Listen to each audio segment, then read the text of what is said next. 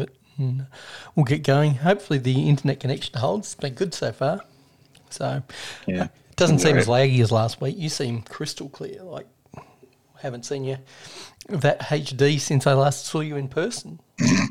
Perfect. Well, I don't know whether that's perfect, but it is a thing. Yeah. who, who- needs that, right? Who needs to see me in HD with my peeling skin and my uh, cherry like glow? Uh, let me just go and shut the door. All right. Entertain the people because I have hit record. Oh, okay. Well, uh, whoever said you were here to get entertained? Is that something we're we've agreed to? We've we've have a handshake agreement to entertain you. What do you want? Sit back, relax, and enjoy the warm sounds of the Beer Engine podcast with Griff and Tony.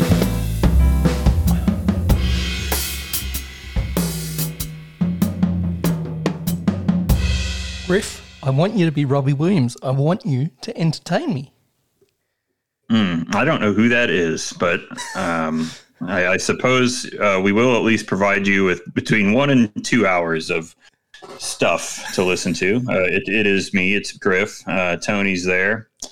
As usual, another episode of the Beer Engine Podcast. Thank you, Liam, for bringing us in. Hey, what's up? What's that guy up to? What's he He- doing? He's been doing some jogging. I see him on Strava all the time. Don't know whether he's on any other social network, but he's hmm. he's jogging his way around the Isle of Man one week at a time. Because I think that's all it takes you to get around the Isle of Man. It is just a little rock. If, if a week at all, I mean, Yeah. it doesn't feel like it, feel, it feels like it might be even even easier than that. Well, you've been to a lot of small places, Faroe Islands, for example. Has That's the Isle of Man yeah. ever been on your radar? Um, you know, I've thought about it. Uh, I, I, I don't exactly. I never really looked at how it is I would get there. I guess. Um, Faroe Islands, it was actually pretty straightforward how to get there. Um, you pretty much just get to Iceland, and you're you're most of the way there. You're one flight away.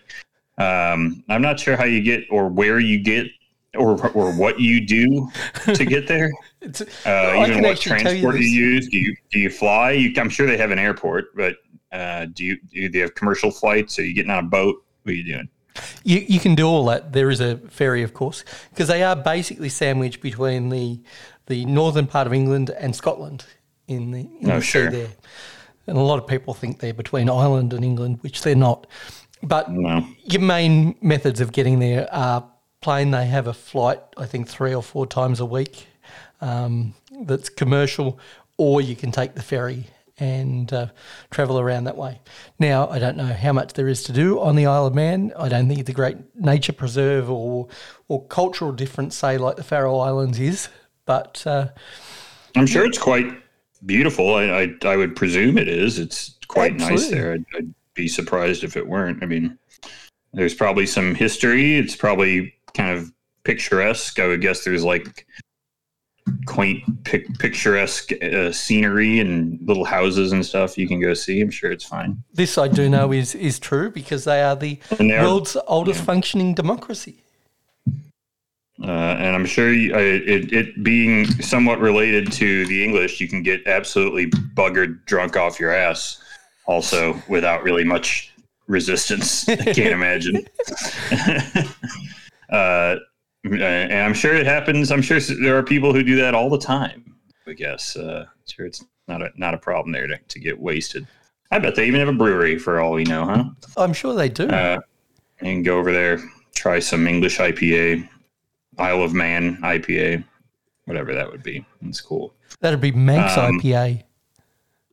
Manx IPA, that's right. I remember that. And they have that flag with the legs, The, the, th- the leg wheel, leg wheel. the three legs of man, which is really just two legs and a long penis. Oh, that's right. Yeah. Right. Uh, so speaking of speaking of a, kind of a leg penis, hand penis situation, the World Cup did end. Um, I didn't know uh, where that one with- was going. That's a ripper. ended ended with my favorite scene I've ever uh, witnessed at the end of anything, uh, which was Tony. I don't know if you saw it. Uh, it was uh, Emiliano Martinez who won the Golden Glove for the best uh, uh, goalkeeper of the of the tournament. Uh, picked up his trophy. You know, you got to walk. You know, these these big major soccer tournaments. I don't know if they do it for anything else that you watch, but um, you got to walk across some big fucking podium, and FIFA makes a big hubbub about everyone.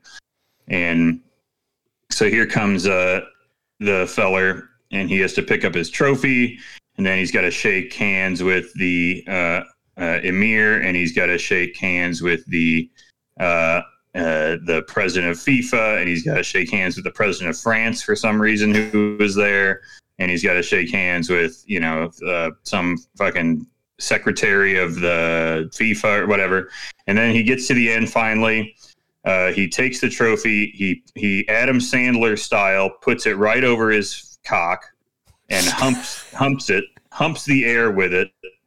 Uh, very and, and essentially does the the stare a nutting face. Uh, it, it, pretty much about six inches away from the uh, uh, Qatari uh, delegation that was out there for the for the presentation. So I did uh, see really this. really fucking hilarious shit right there. Yeah. And I thought it was the greatest thing ever because you're talking about. it was the best thing I've ever seen. Yeah. we were talking last week about how we know they're using it for sports washing, and we were debating how successfully that they were managing that. Um, and that just shows that for all the sports washing you try and do, and how you keep your society pure, if you allow outside influences in, they're going to behave like outside influences.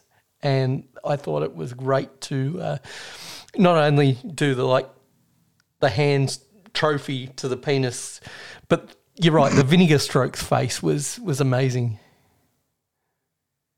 it was so good. it was awesome. Um, I, I, it was awesome, Tony. Uh, it was, uh, it was good. I liked it, and um, yeah, I couldn't get enough of it. It, it was funny because literally the the day, maybe two days before, um, I had been. Uh, Kelly had uh, been at a salon appointment and conveniently located like down the street from her salon is Beer Zombies, which is a place I really don't ever go. But uh, when it's convenient to go, uh, I would I was fine with it. Um, but uh, they, on TV they were just watching Adam Sandler movies for some reason. So they put on Happy Gilmore, and you know the beginning of Happy Gilmore is uh, Happy is like, "Oh, I worked as a janitor," and he puts the fucking mop between his legs and starts humping. And he's like, and then I was a construction worker, and he puts the like a jackhammer through his legs, and you know it's. And then this happened. I was like, "Damn, that is amazing, perfect." He was a goalkeeper. Then he puts Yeah, his he was a goalkeeper. He puts his trophy through there. Also made me think about somebody having a hand for a for a dick, um, Okay. which I don't. Just I, I just sort of had that in thought in my head. Like, would that mean you could only be fisting? You're only fisting all the time because of your dick hand. Well, no, you don't have to get the whole thing in. There's no no reason that you say you have to get the whole thing in. See, the more interesting thought to me is not the oh, You could kind of hand penis. Yeah, It's the penis for hands. Because you have an opposable penis to be able to open things, or is it just like a singular penis, or is it four penises and a? Don't know what the So this is that be. question. You know, would you rather have a hand for a penis or penis penises for hands? This is one of those you know sort of important questions that we have to answer Can in I our day answer to that? day life. Yes, Ha- go for it. hand for a penis because like otherwise Yeah. you're going to have to wear gloves everywhere and anytime your arm gets stiff people are going to know Everyone's gonna have to blur every every time I, I I am anywhere. Everyone's blurring out my hands yep with the yeah they're pixelating my hands everywhere. Yeah, I tend to agree. Um, plus, it wouldn't be bad to have another place to punch someone. You know, you just kind of wind up. You know. get him in a headlock Yeah, get him in a head. Yeah, you get him in a head- headlock, uh, and you just go to town on him. Yeah, uh, not too bad. That's a that's a Three Stooges bit. A little bit. It's pretty good. doink Um, but uh, it was a good it was a good um, final. Uh, the final was killer. I I um bit I of an understatement there about the first uh, uh, the first 60 minutes um, while sitting in uh, my bed because I was very lazy uh, and it started at 7 a.m. So then I got up and I just like switched it off my. It was like the 80th minute, and I'm like, oh, I'm going to get up and see Messi, you know, win this thing. They're up two to nothing. Yeah. It's fine. And um, by the time I turned the TV on and switched it off my phone, two goals had been scored. Oh, both. Oh, because they were within two Yeah. minutes, weren't they? There, yeah, it was like a two and a half minutes. So uh, then it was tied, and we got some free, got some free soccer. So that was pretty good. Um, great, great ending. Uh, even the extra time was really exciting. Um, despite there weren't, there wasn't, uh, well, there was a goal scored on both sides. I mean, it was it was pretty wild. So great, great stuff. Um, good end of the tournament. Uh, hopefully, it didn't make anyone forget that it was a stupid tournament at a crappy time of year and didn't make any sense to even do it. Because now we have to. Now we're waiting for the Premier League to come back, and everybody's going to be fucking exhausted. so, going to be going to be an interesting next uh, little period here for the leagues. Well, I actually think it's the um, best result. Um, not that they could have hoped for, but I think for the world in general, in the fact that it was such a good game, it, it won't sort of be like you won't just point to it by name. You'll probably point to it like the hand of God game, Yeah. um, where the match itself will be more synonymous than the country that hosted the game. So I think that's perhaps the best result we could have hoped for. Yeah, I tend to agree. That's good. Um, the the match sort of overshadowed a little bit of having a you know all of the elements that were un, unnerving Yep. about it. So maybe we won't. You know, when we look back at this uh, World Cup, we'll spend less time thinking about where it was or, or having to having to use that, that as a. The, they won't be able to use that memory as sort of a glorifying aspect, I suppose. Um, you know, it's interesting uh, with all this soccer going on, and and you know Argentina winning and Brazil getting knocked out. Um, I, I did find out this week that I might I might have a trip to Brazil coming up, Tony. You meeting So, up uh, with Bolsonaro? Uh, well, I would love to see the guy, but I, I don't know if I want to go into a Brazilian hospital because that's pretty much almost certainly where he is at all times. He, he seems to be in the hospital all the time. But he now he lost, didn't he? did. Yep. Yeah, he's he's done. Um, I don't know. I don't know what the new fella is going to be like, but is, isn't it Lula? Is Lula back? Isn't that what it is? Correct. Yep.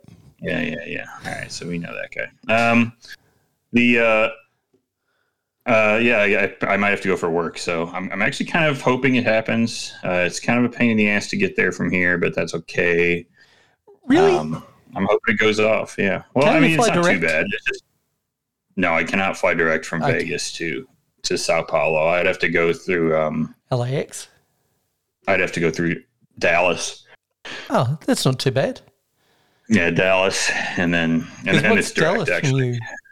Two and a half. two and a half hours probably yeah so it's not too awful but any if anyone's got any tips on favorite brazilian breweries um I hear give me a Sol's pretty good. you know. Sol, Sol? Yeah, isn't that the Oh, Brazilian no. beer? no I, I think uh, no i'm pretty sure that's mexican Sol Oh, okay.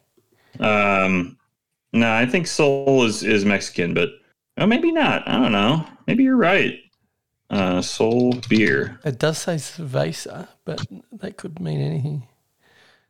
Mexico, i mean 18, yeah yeah 1899. I apologise. Yeah, I'm not sure. I don't know much about Brazilian beer, so um, I know they have a brewing culture there, and, um, and a lot of um, uh, burgeoning, uh, popping up breweries. So um, I, I'd, I'd love to check check it out there if I if I find a a moment. Um, I'm not sure how long I'm going to be there. Probably not longer than four or five days. So we'll just have to see. But that's going to be interesting, huh? Let's Yeah. see if that goes. It'll be interesting to check out the um, South American or specifically Brazilian cuisine because I know they've got their whole specialised um, cuisine that's that's very very different to Mexican cuisine and Oh, I'm of guessing course, under- under- America. yeah is very underrepresented in the American culture, perhaps even more so than than um, than any other because I think African cuisine is fairly well represented in America these days. Yeah, I'm trying to think. I think we have some Brazilian restaurants. Oh yeah, I mean we have that. But, uh, I mean, I you know I, I had a friend who who went to Brazil many years ago when he was playing. Um, he was a he was doing some music thing, and um, he uh, he said that uh, they do have the like churrascaria type places, and he said they're I mean they're like one one one thousandth of the price, um, and and uh, ten times better. Yep. Um, oh, fe- fe- feijoada. That's the dish that I was thinking of. Like, there is a very famous dish from Brazil that, that I cannot think. Stew And I think, yeah, I think that is a stew of some. with Renown. oil. Yeah. Um, yes, uh, it does look quite yummy. So I'd have to get. Yeah, yeah, yeah. So this. Oh no, it's a, it's a, it's black beans with different cuts of pork, supplemented with tomatoes, cabbage, and carrots. Um, Sounds delicious. Traditionally, it's made with slow cooked offal such as trotters and ears. Um, damn it, these look. This looks amazing. Um, I want it so bad. Okay, so that sounds good. I'm gonna have to get my hands on that. I do struggle yeah, with the so- texture of Yeah. some of the offal. It's not the flavour of the offal that puts me off, but got to say I do struggle struggle with the rubbery texture of some of the offal. But in a stew, hopefully it's not rubber band like. Oh, speaking of food, Tony, I didn't even put this on the fucking thing. You know, I even did a Christmas game. What, is your Christmas setup? What's your what's your are you are you doing like any slow cooked meat? You getting the grill out? What are you doing for what are you doing for dinner for Christmas? Well, yeah, we're just, but it's going to be at my sister's place. Um, we're contributing a couple of dishes. There's going to be some roasted lamb. Um, Mm-hmm. My sister's husband, he's big into barbecue, so he's going to be doing some barbecue meats, Um, okay. some pulled pork, um, okay. and I'm going to be contributing some home baked flatbreads. Um, Okay. with a baked camembert and spiced hot honey glaze. So it's going to be hmm. one of my contributions, and I'm also doing the cookie course, or not really a course, but Yeah. I'm just going to put them out. I've just made some almond Florentines. So that's sort of my contribution so far. So not heavy on the seafood like we would most years. My nephew is allergic to seafood, so we just uh, Because of course Tony, Tony as he as we know is Italian. well, no, it's it's part of the I know. I know. it's not the uh, seven dishes of fish or whatever that shit is, but uh, Yeah, I get you. Seven fi- feast of seven fishes, as it were. Yeah. it, it makes sense to um, not have a lot of hot dishes. Like a lot of the roast meats are either going to be um, warm or served cold. They're going to be done the day before and just served up cold because I think we're meant to get to mid 80s, I Yeah. think, for Christmas. All right. Oh yeah, it's gonna be hot. Uh, it's actually gonna be nice here too. Not mid 80s, but maybe in like the the 60s. Um, we're gonna go have some pizza over at the um, at the Malika household on Christmas Eve, and then I'm making I'm making beef bourguignon, Tony. Um, the. Matty the Matty the Matty Matheson recipe. Okay, see, my preferred method is Yeah. the uh, Anthony Bourdain out of one of his recipe books, which is pretty delicious. But I love me some Matty Matheson cooking action. I just watched. I watched the the. I, I wasn't gonna do it necessarily for Christmas, and then I watched his video of him making it. I'm like, oh, I have to make that. That Yeah. looks extremely good. And it's really not that much different from any other one, um, except uh, he used like big fucking slab bacon, like inch cubes, not even inch, like I don't know, just monster pieces of of bacon. So I went to Whole Foods and I was like, I need you to cut me like a big fucking inch thick hunk of bacon here that I can carve. And I got way too much, so I'm gonna have bacon for like months. But um, I will say his his classical stuff, like his French trained stuff, is amazing. Like his other stuff is good, but when he like gets into that sort of very narrow, Yeah. classically trained stuff, he's is one of the best modern chefs at, at sort of edu- educating people on that. And yeah, I know he's goofy, but his like French onion soup is delicious. Um, But he's I'm- really good yeah. at the classics. I'm keeping it simple, Tony. I got I just got the pearl onions, I got the mushrooms, got the carrots, wine, brandy, beef. Yep. bacon. That's all you need. You know, bingo. Yeah, we're I- we're in beef stock. We're we're all we're there. You know, Now, did you buy your beef stock or did you make it? I bought it, but I got Nothing it from the. Uh, I got it from the from the uh, meat counter where they make it. they make it. Sweet. So not I got beef I got some. Yeah, I got someone else to do the heavy lifting for me. Fair enough. I'm not going to throw you Um, any shade. and then uh and then what is that oh, bou- bouquet garni. Gotta Yep. gotta tie up some herbs. Uh toss got a couple bay leaf. Um Some you know, gonna make a make a pile of sort of relatively stiff mash to plop it on top of. And i might make like a i'm gonna make like a cool cold green bean salad like blanch some green beans and toss them in like mustard and lemon or something. So there's a little acid on the plate too. Yep. The something other like the other way of going is not to go down the mash route, which is fine. Is Yeah. to get yourself a good quality sourdough from somewhere. Oh yeah, no, I'm getting some bread, some crusty bread, um, Yep. to dip in the sauce. You know, I was gonna do like the egg because Julia Child does the egg noodles, but this the sauce is a little thin. Uh, Yeah. the one that Matty makes com- comparatively, and I'm like, I don't want to be swimming around in that. And the potatoes will kind of help like soak it up a little bit. They will. Yep. And you can load them up with butter. Just just don't thin them too much with yeah, milk. exactly. It's Christmas. Yeah, that's what that's the sake. move. And then you get the um you get the bread because you're still gonna have plenty more dipping to do. So you get the you get the bread and you get that going. All right. You do anything else for Christmas? Just going over there. You guys got you got any big Christmas asks? You you ho- rooting for some big gifts? Oh, anything? look, a lot of like equipment for my pizza oven, um, some cast iron pans with removable handles would be really helpful because that oven gets so fucking hot. Moving a cast pan with either a tea towel or an oven glove or a Oh, no, welding yeah, yeah, glove.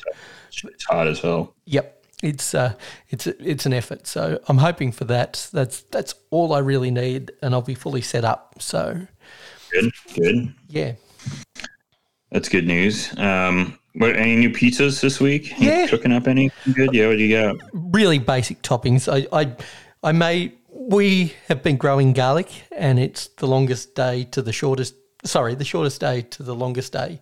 But our garlic came out a little bit early this year. Didn't quite make it to the longest day um, in sunlight terms. But we grew our garlic, came out of the garden, so I made some garlic butter. Made a garlic butter pizza.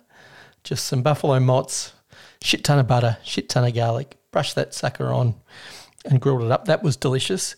But the main pizza this week was just a um, double smoked ham with olives and buffalo mozzarella and red sauce, of course. I don't like putting a shit ton of ingredients on a base that I really enjoy because I use a poolish method where Yeah. I do the f- fermentation 24 hours beforehand with the yeast and water and then make the dough and allow it to cold ferment for another 24 hours. And so I really want to highlight that base that I've worked hard on. And I've got to say, that's becoming really, really good. I'm really getting um, a great stretch out of the crust now. Um, I'm able to control it. I'm using about a 63% hydration. So doing a Neapolitan style um, pizza dough this week. So nice puffy crust. All right.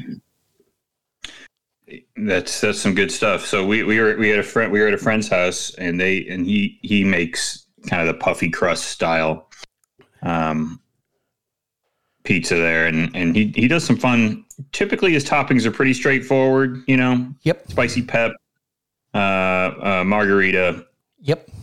you know, etc. But he did it. He did one inspired. This is from a restaurant. I just realized they have a Naples location, so I gotta, I gotta like complain to my dad that he doesn't take me there. Oh, Naples. Florida. Not uh, Florida. No, not the, not, not the nice, not the nice Naples. Uh, the, so he made a, a version of this pizza. It, it's called the Coffee Paolo. It had Italian. It had like tomato sauce, mozz, um, gorgonzola, Yep. honey. It had coffee sprinkled on top of all that. interesting. Yeah. Now the, the their traditional their their version of it at this place called Mister O1 has spicy calabrese salami on it. Oh, good call. Um, also, which which now he they they're um they they don't eat red meat in that house, so Oh, um I was saying like the pepperonis even turkey, but um which is fine. But um with, even without it, it was kind of it was crazy good. I really enjoyed it. Uh, the gorgonzola, uh, that you're like, okay, the coffee's gonna be weird and sweet, but it really just added like an extra. It was like you It's had an extra char on it. Yeah. No, it wasn't char. Yeah, it had like an extra between the coffee and the honey. It almost felt like you had char on the bottom and char on the top. Yep. Um, it kind of played off each other. Then the gorgonzola and the honey were awesome. You know, um, See, I really so love good. the was so combination of, but it's delicious. Yeah. of pepperoni and, and honey. That is a great combo on a pizza. Just after you Yeah, the bring it out, just give it a light, light drizzle. Not so you can taste sweetness, just so it gives a, a counterpoint to the fattiness of, of pepperoni because there's not really a lot of heat in, in pepperoni or or even hot salami at that point. Well, I, I like that hot that hot honey. The Yep. um that uh Mike's hot honey and you get that uh with the um with the so there's a place here that does it with pepperoni and jalapenos and hot honey. It's really good. That's a great pizza. I've got some That's a tasty one. jalapenos growing. Like that. Um, but we we don't actually get access to Mike's hot honey, so I know if this was Brian, he'd be going off his head. You actually bother to make it? Yes, I bother to make it because I can't get it. So looked up a recipe and it couldn't be simpler. Yeah, what is it? What do you put just some spices, right? Like cayenne and maybe like some No, no, you you put just a hot chili pepper flake in it, I'm sure easy enough. and you add your honey um, to the heat. So you warm it up, just bring it up to the boil with the chilies in it, let them steep, add a little bit of vinegar. That's what Mike's Hot Honey has in it. We're talking maybe 1% vinegar. Um, I think the recipe called for apple cider vinegar. I didn't have apple cider. I used a red wine vinegar, but it was like 15 Yeah. mils into a big jar of honey. And it is delicious. Yeah, that sounds good. Yep. So, anyways, uh, I got to go to this fucking place in Naples next time I'm there because I'm pissed off that I never realized it was there, or it just got there. Maybe that. I don't know. Maybe. Is it known know. as I- a like I know not all of Florida is known as food hotspots, but there are pockets within Florida that are Oh yeah, Miami has a Michelin guide. Yeah, I mean, actually, Florida, the whole state has a guide now. It's it's Miami, Orlando, and Tampa have a combined Michelin guide now. yep. Uh, yeah, there's good good stuff. I mean, every time I'm in Miami, I eat I eat good. Yep. Um, so I'm always happy about that. They have great food trucks. Uh, I think I talked about on here the deadly katsu sando I had from there with fucking birria on top of it. Um, shit almost killed me, but it was goddamn good. um, yeah, yeah. Florida's got its got its spots, um, but uh, you know, to get to them, you will have to go into uh, Florida. so that's maybe something I, I, you know, Because it is such a populous place as as much as It is, yeah, yeah. I, as much as I make fun of it, it's got a, a million billion people come visit there from all over the world. People all over the world love going to Miami. You know, it's a it's a very international city. Uh, I like Miami. I mean, it's perfectly pleasant. It's just having to be in DeSantis country isn't really Yeah. that I- super duper. I understand that. Now, you've got two similar, in many ways, populations and even even visitor um, to the state between Nevada and Florida. How do they compare in sort of, aside from the, the politics kind of view, is, is there a more um, Cuban flavour to the Yes. um, Florida popular? I Miami feels like a more international city. There, there's Yep. a bigger, a different type of wider melting pot of South American, um, uh, you know, obviously Central America, Caribbean, um, some, you know, M- Mexican, um, but then there's this other component of like Eastern European, a lot of that Croatian, uh, Italians uh, have a have a foothold there, and then you've got the imported New Yorkers, which is its own whole thing. A lot of them. Uh, so it's it's it's quite the, you know, just mixing all that up with. I mean, think of Brian's dad. He's sort of all of that at once. yeah, yes. uh, In a lot of ways, uh, and the you know, stere- stereotypical version of all of that at once, wrapped Yeah, up in a package of he- five foot four. Yeah, he's there. So he's in Boca Raton, so not far away. Anyways, um, yeah, there's a lot of that. Um, uh, I, I think I think it's more so here um, in Vegas. It's more more. It, it, it I don't want to say it's not a worldly or international city. It is. We have people from all over the world here, but it's more Asian. Yep. A lot a lot of Asian um, uh, people. A lot of Mexican who you know came in the '80s to build the the mega casinos. Um, so uh, a lot of that. Uh, and then we do have a similar kind of, I think, uh, profile of people who have moved here. But I think this, I think it's more Midwestern here. I think more Midwesterners moved here. Interesting. There's more fucking Wisconsinites here than you would ever believe. I mean, there's like Packer, there's a Packer bar down the goddamn street from me, you know. Um, and Big Dogs Brewery is a fucking Packers bar, and you know, there's there's there's a Nebraska bar uh, down the street. Go Huskers. place Nebraska football. Yeah, I'll take you over there, Tony. Next time you're here, you can go root for the Go Huskers. Big Red. Um, so yeah, there's there's and Californians, you know. So it's it's that. I, I just think it's a little it's um it's a different profile, but um you know I'm probably oversimplifying. We also have a lot of Salvadorian immigrants here too. There's like Yeah. hundred Salvadorian restaurants. What uh, they and like to eat at? You haven't sort of mentioned They're them. delicious. I mean, there's all. I mean, I haven't I haven't been to all of them, but I mean, what's that like pupusas and stuff like that, and um, think there's some other maybe more specific Salvadorian dishes I'm not thinking of. So apologies to the Salvadorian listen listeners to the show, but. Um, where are arepas from? I don't remember, but they, we have those. We have those in spades, and they are fucking good. If you've never had one, Tony. I haven't. Um, oh, they're like a little corn. It's like a little corn pancake, um, kind of. But you cut they cut it open like a like you would a kebab, like a pita. oh yeah. Um, not quite that big though. It's more like hand size, like a slider.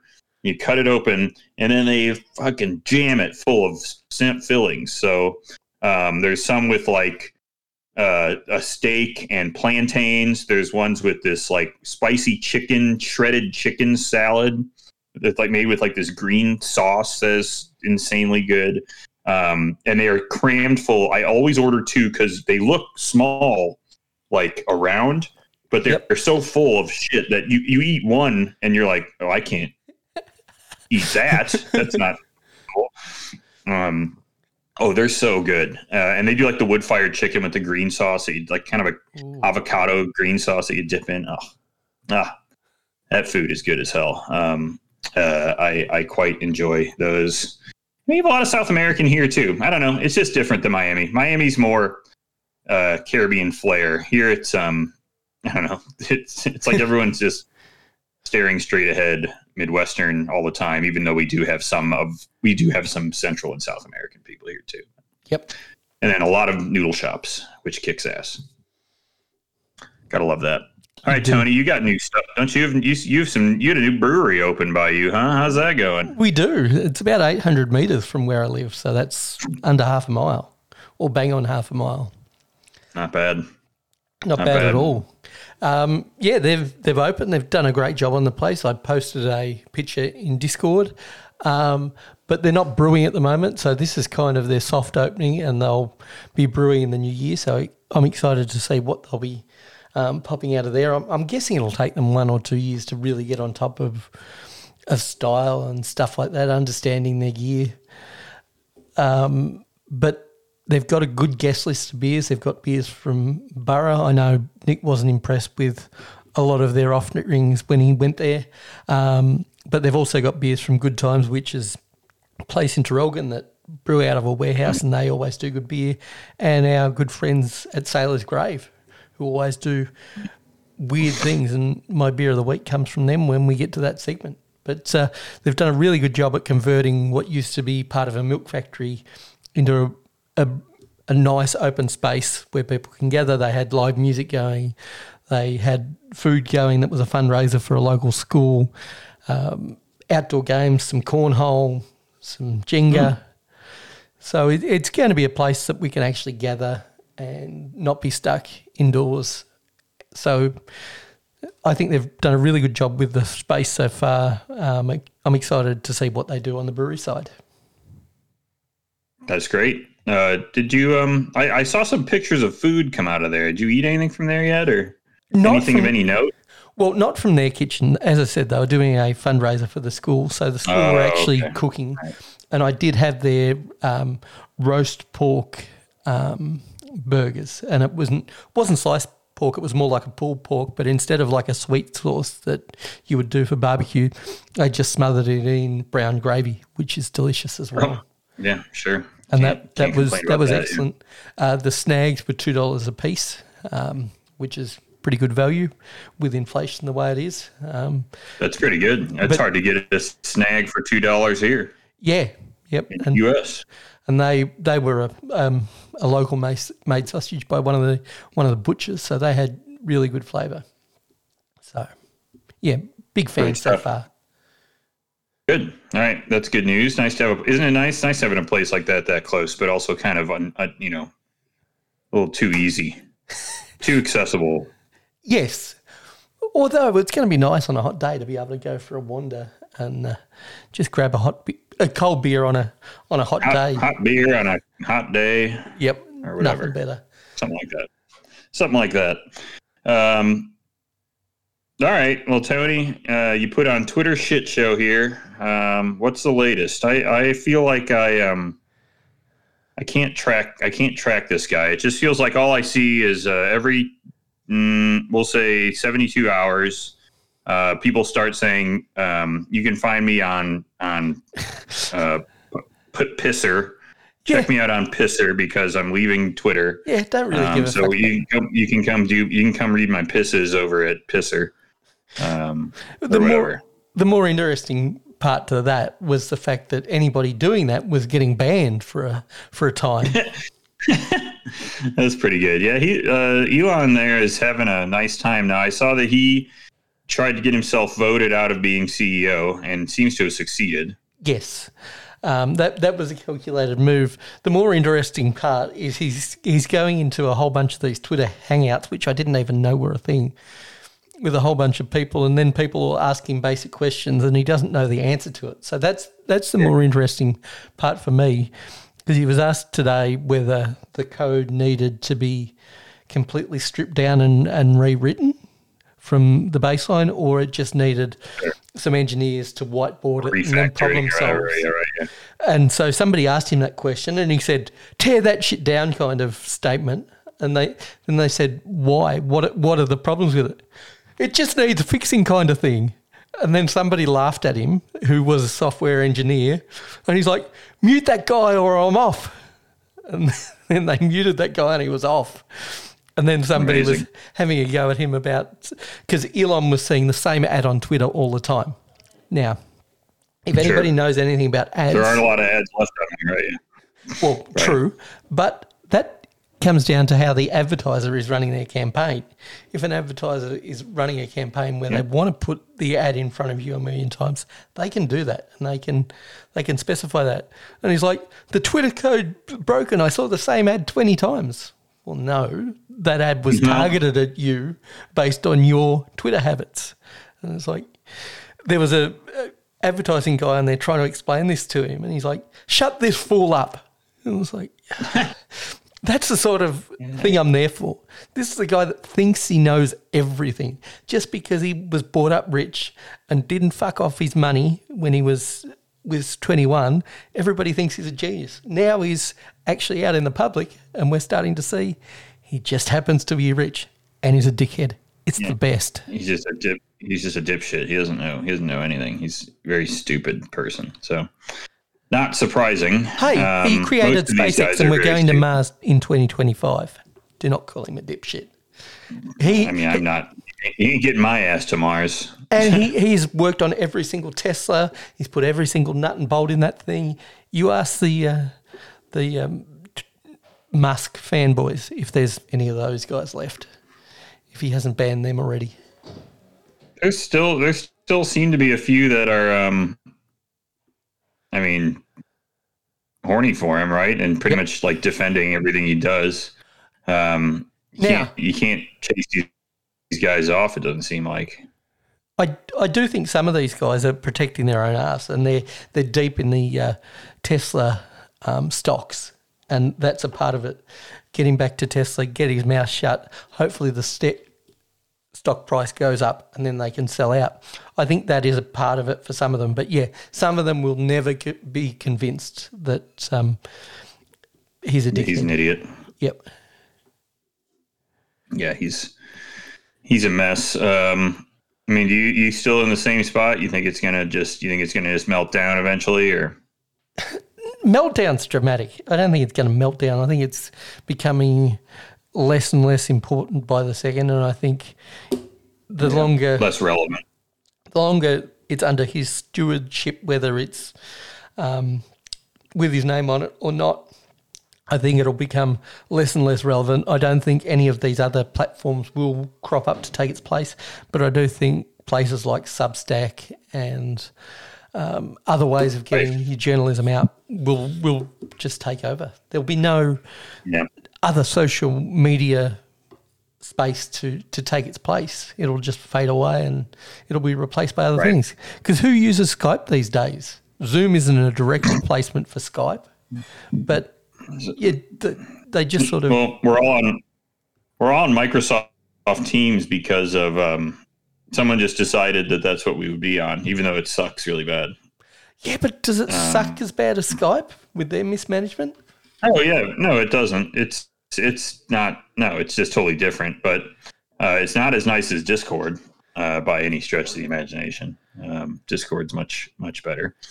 And speaking of how nice and fun Discord is, Tony, why don't we uh, jump over and look at some of the things that are in our Discord this week, huh?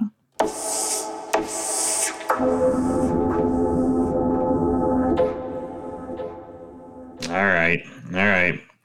Uh, so, um, Tony, it looks like you uh, uh, next. When is this going to be? In the next little bit, you're going to be headed to oh, the 21st of January. This is yep. coming up. It so the official up. Australian launch of Side Project Brewing from St. Louis, Tony. Oh my God. Uh, this is so cool. very excited for this for you. Um, I wish I had something like this that I could go to. Um, uh, so it looks like, um, okay, so you're going to have side project. Okay, for, I don't know who Forward Hops is, but the here at the at Carwyn Cellars, it looks like they're going to have a bunch of side project kegs and rare bottles exclusive. Um, you're getting uh, uh, early access. All right, so let's see what you get for this. So you have early. So Nick looks like Nick. Thank you, Nick, for giving us some content. Uh, Nick got you a ticket to this little get, get up here. Uh, what what's it cost here? Uh, what one hundred twenty some bucks? One twenty seven, I think it was. 27, not bad. So you get early entry, you get five pours of the side project draft, priority access to purchase the bottle pours of the rare stouts. So which we will be doing. Um, you get a welcome drink. Uh, there's going to be 20 beers on tap. I don't know what the beers on tap are, but that's a lot of side project beers. You get a 100 mil pour of for Gabe. I think Gabe is his son, uh, Corey's son. Yep. Um, not our Corey, Corey King, uh, which is a BA Imperial Stout and Barley Wine blend. Uh, you get priority access to purchase 100 mil pours of the rare BA stouts. Interested to see what those are. You get a special food item from the barbecue, and you get a glass. Tony, very nice. Right. Yes. So that's pretty exciting. I, I, I can't wait to see what the draft list is for this. So you're gonna have to keep us posted as to that. Absolutely. Um, and obviously the bottle pours. I did see that um, if we jump over into the beer chat, that uh, Nick had posted. Um, is this from? Is this from Carwyn Cellars? Um, Pictures of the just bottle setup at this place.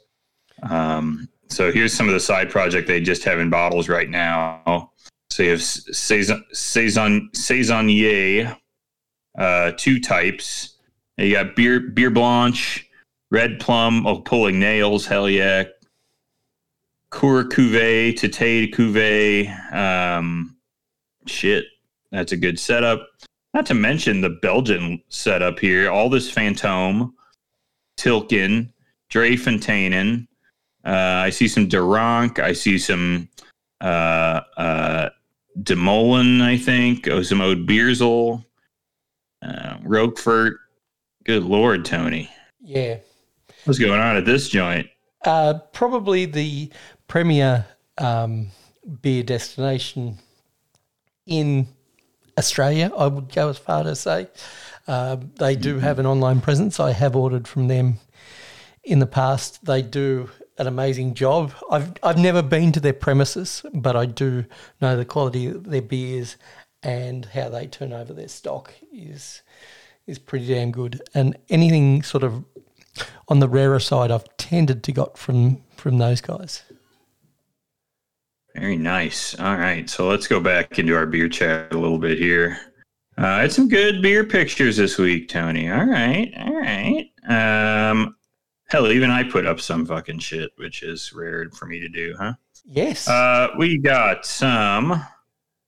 Uh, okay, here's where we are. Here's uh, I'm gonna skip this because this is in our news, and we're gonna go right to. Oh, this was some news too. Uh, yeah, we'll cover that in news too. Uh, so Max Allotment had posted some MC MC squared from Equilibrium. I walked into Beer Zombies, like I said the other day, watching Adam Sandler movies, and guess wouldn't you know it, they had MC squared uh, over there at uh, from Equilibrium. Um, nice color on that one. Uh, poured nice, tasted good. I agree with uh, I agree with everything Max said. Um, very apricot juice heavy, um, but a nice grassy dank-ish finish. Um, nice. Max was also drinking some 2014 Rumpkin. Um, I remember these uh, these beers. It's it's these Avery barrel aged beers, which are like 1,000 percent. This one's 16.7. Um, intense toffee notes with cognac like viscosity. No trace of booze. Jeez. Well, it is Terrifying. a beer that's what six and a seven years old at this point. Yeah, It's um it's true. that's where I think rum has an advantage over over bourbon. Like because it is so one dimensional when it fades, I really like how rum fades on, on something of that age personally. I don't always care for rum. I've said that before, but lately I've had a couple rum beers that I've or rum barrel beers that I've liked more. So I'd be interested to give some Rumpkin a go again. It's, I'm sure it's good. Um, Tony, this was something I threw up here the other day uh, when we were eating pizza at a buddy's house. We opened this up. Uh, this was a bottle I had gotten at a divorce shipment. It's from 903. I don't remember the name of it. It's barrel aged donut stout. I think that's actually the name of it Love the had the Homer seal. donut, had the sprinkle wax. Um, as for the beer, I thought it was okay. Um, maybe not the best thing we had opened. It was it was very sweet um, and and kind of odd, un, unusually thin texture for something that sweet. Um, and the barrel didn't quite pop off as much as I would have liked, but um, you know what, a, a fun thing to look at. So that's Yep. that's fine. Uh, Nick Torque was back at it. Uh, of course, he was drinking some Mountain Culture. Yep, Um, root. Love me some scenic root. Now, what is he? What is he eating here? That's uh, like some lamb shoulder, roast of Oh, lamb. okay. Sort of Oh, okay. Yeah, yeah, yeah, yeah. slow cooked English style, which is delicious. Done right. Very good. Still juicy, but Um, crispy skin. Jesus, Mafco place was really popping off, huh? Yeah. For a town of uh, Crowd in here. 4,000. Now, I will say I'm not going to be posting a photo of the bathrooms. Am I afraid of being that creepy guy um, posting? Taking pictures in the bathrooms. No. Were the bathrooms a, were the bathrooms a if I recall a fellow what was the guy Don Z reviewing the bathrooms at Three Floyds uh, on Yelp. He I believe said called said the bathrooms were a crack whore. That's what he said. Well, these weren't a crack whore. I don't want to spoil the surprise for Nick. Um, Oh. They are not over the top, but they are well done. Let me say that. So don't want to spoil right, them, all Nick. right. They've been done well. That's good. Okay, good news. And you're Um, back with some more beers. You've been posting like a madman this week. Had a uh, opened some some side project myself over there at the Silver Stamp, Tony. This was Merci. It was just a blend of all barrel aged American Missouri Wild Ale, as it were, um, and it was extremely extremely funky and and and slightly tart and very good. Uh, that was it was it almost tasted like it had lemon in it Yep. because it was not in that tart way, but just in that like refreshing citrus way.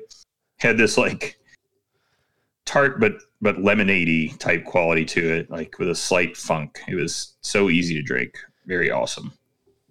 Um, you're gonna love those side project sour. Yep, I know. The, the, I'm really looking forward they, to them. you know, But um, yeah, it's um, I know they're pushing their barrel aged stouts and stuff, but you know what? I love a good sour, so I'm I'm really looking forward to that. So that'll be really exciting to check out. Um, be interesting to see how many of the twenty taps will be sours or or, or will be stouts or or will be. I doubt they'll be bringing out any hazy, but but things of different note. Speaking of different notes, Nick Talk had himself an ESB from Hargreaves Hill. Um, Hargreaves Hill been around for ages, and I'd be interested to hear Nick's uh, thoughts on this. I thought it was one of the best Australian produced ESBs that I'd had um, that wasn't too over the top multi. Uh, but Okay. it, it's been a few years since I've had that ESB, and I think it was in a bottle, not in a can. That's how long ago I had it. And how often do I you mean, see looks like bottles nice- for things like ESBs these days? good color on that. Um, they have a they have a guest dog in the house there who's a very he's a very sweet looking dog, but apparently he, he's uh, eating Nick's socks, which is too bad. But um, what else he had here? He had some Norwegian beer, uh, some Thunder Juice New England IPA from Amundsen. This looks like a nice color, uh, nice Deeds footed ale glass too. By the way, like That's that. that's the one we got at the Deeds event this year. I've got a glass. W Tudes. The same. W Tudes at the Corridor Brewery in Chicago. I've been here a handful of times. Good pizza, good. Uh, they make some good good stuff there. Uh, cauliflower and curds, Tony. That's the thing to get at Corridor. It's it's uh, so roasted it's cauliflower. deep fried cauliflower and deep fried cheese curds, and they're mixed together, and you don't really know which yeah. one you're getting when you when you grab them. Yes. And then they um, they dump uh, buffalo sauce on top of the whole thing. oh, because like I know you can get fancy with all your hot sauces, but I love me some Frank's Red Hot, and you add Frank's That's Red, that. Red Hot and butter. Oh, I'm there for Yeah. that. pretty much it. It's good. So this was the Evil Star Imperial Stout. Um, they did write a quite long description here. Uh, I guess long story short, it has 20 pounds of roasted cocoa nibs um, in it, and that's what it is, 12.2 percent. Um, it, uh, boy, it is a long description for just being a beer with cocoa nibs in it. uh, hard to hard to disagree with that. Um, here, let's check it out, Tony. I didn't look up this beer. What do we got? You got an un- Untappd, you got an Untappd rating for me? Uh, An Evil Star, non-barrel aged cocoa nib stout from Corridor. Four point two nine. Hmm. The non-barrel age hurts I'm guessing, but you never know. Um, and lack of adjuncts could also hurt it. I may be high. If it's if I've missed it, I've missed it being too generous with my score. 0.75, a 3.75, a 3.5. So probably not 4.29 since nobody rated it above 4.2. Yeah, But that's uh, there's only there's only been four ratings or five ratings, so maybe not fair to do that one. Um, yeah, so there's that. Um, I, I I didn't mention what Nick was drinking when he went to this Carwyn Cellars place. He was drinking Black Tuesday, um, 20 percent alcohol. Um, I did my last Tavour box. I got a 24 carat Tuesday, which is essentially carrot flavored Black Tuesday yep. um, and uh, it's very much uh, I don't know eighteen percent or something. So not not going to be opening that one on on our own. That's that's fine. um, what else, Tony? Um, oh yeah. Uh, oh, how about this? So uh, this is from Corey in our in the kitchen group. Um, let's uh, let me. Chris let me got to open work out in here. the kitchen. Oh yeah, uh, meet the artist who made a sacred three thousand pound tomb for flaming hot Cheetos. Yes. Um, open. Damn you! There we go. Um, let's see here. Uh, sacred three thousand pound tomb, flaming hot Cheetos. This is on Rolling Stone, and if it will ever load, a flaming hot Cheetos sarcophagus. A Seattle visionary who goes by Sunday Nobody excels at creating overcomplicated, utterly pointless meme-inspired objects. So, this feller, um, oh, he planted a he uh, he constructed and buried a 3,000 pound concrete sarcophagus. He buried a single bag of flaming hot Cheetos. On the site, he planted a marker that reads Historical artifact buried below, do not open for 10,000 years. So, Tony. Um, yes, Griff. I'm there for. You know, we talked. I uh, know. I think we talked a couple weeks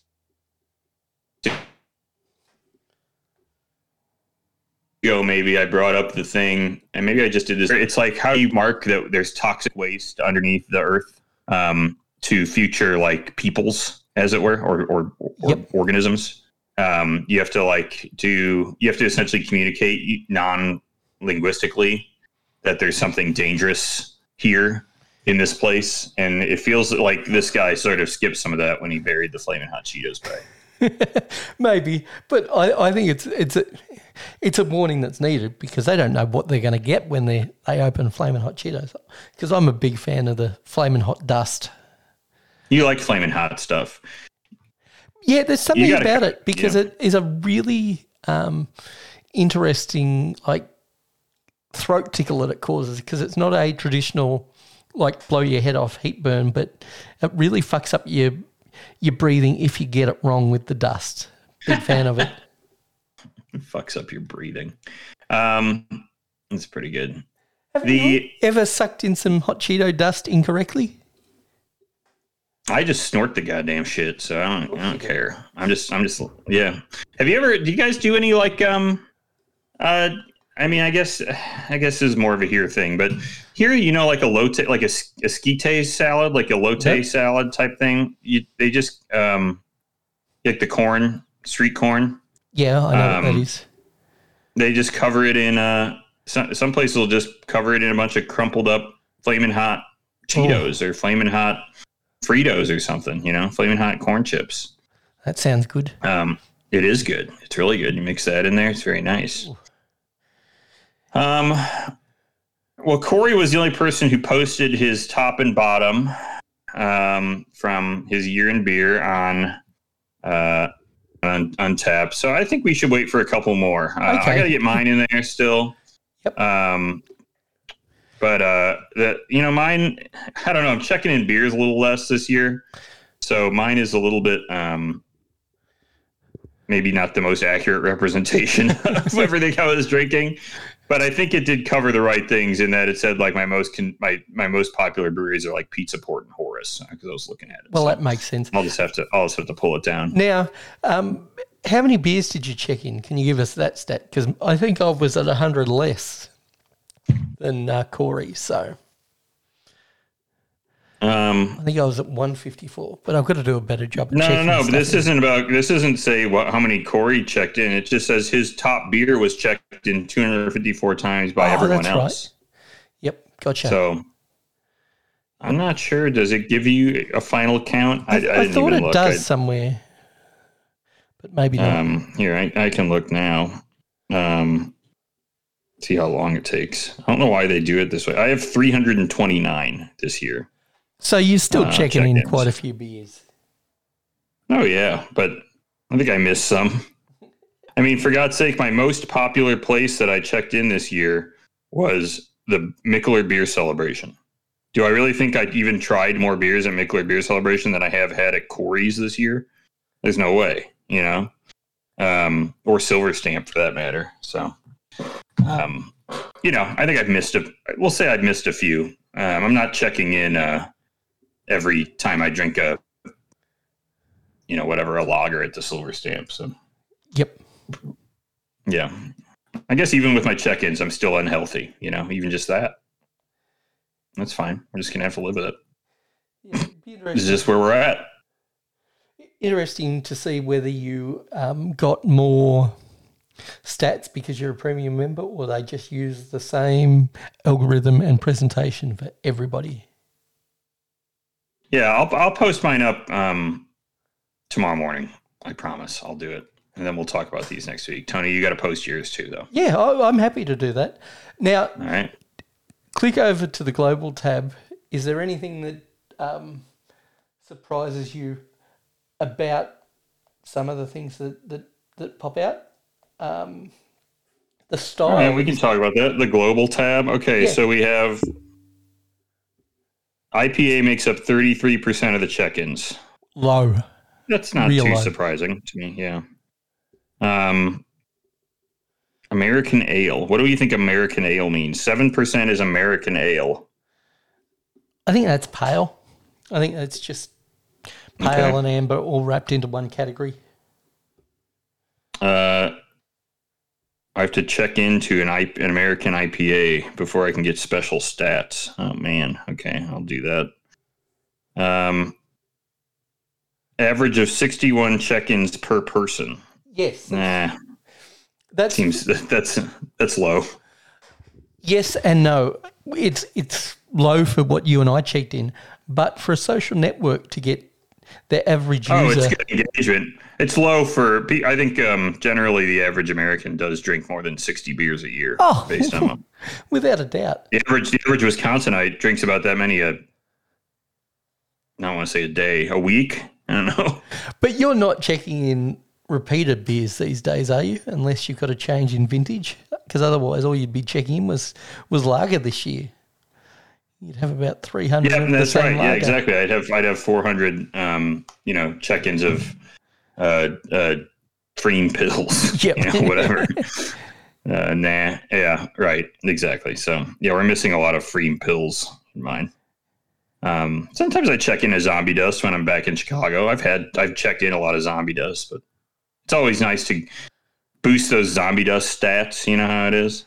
Yep. Um, yeah, I, I think um, yeah, I think you're right. IPA probably should be lower. Light lager maybe feels like it's out of whack, but I guess it's just because these are all craft drinkers, so they're not drinking a lot. Of, they're not sitting around drinking a lot of Miller Lite, you know. No, it's not a presentation of what people are actually drinking on the whole, but it's what they're willing to spend time Yeah, in actually letting people know that they're drinking. That's It's like every other way of putting social media. It's like every other social media. We have to um, put out our best selves. You know, Yep. Now, we we want to we want to look like we're having the best time drinking the coolest stuff. yeah, because sour ale at eight percent is a standout for me. There's no way for most drinkers, you and I excluded, and I think a good portion of this audience, no way is eight percent of their their drinking habit, habit made up with sours. Hell Stout might be there too. I mean, it feels like uh, eight, uh, 17% of all of the beers checked in were just freaks like me at bottle shares, Well, that is a part of it. taking down, you know, seven different sours and then complaining about heartburn or whatever. Thank God Oops. for Mylanta.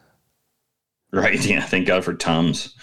Um, yeah, it's, it's, uh, yeah, we'll, we'll talk more about that next week. That'll be a good adventure for, for next week. We can uh, break down our, our, uh, th- our, the Untappd, uh, year in review. Uh, the week before next and next week after that, two weeks will be the drippies. So get your drippy nominees in. Absolutely. Um, I don't know if I maybe I'll pin the channel or something up here. Is that Yep. something I can do? Um, I, I think you can. I'll. right. I can at least move it to the top. I know we've Something like had some AI suggestions, but I'll get on to Chat GP or GP Chat or whatever that Yeah. thing is, and and get it to, to suggest a couple of um, couple of categories more based on those original categories that some of the AI came up with. Right. By having a chat with it, maybe we uh, maybe we've got a contender for for Mail Keg um, question of the year because we've got a question this All right. time Let's do around. the ma- let's hit the mail keg theme. All right.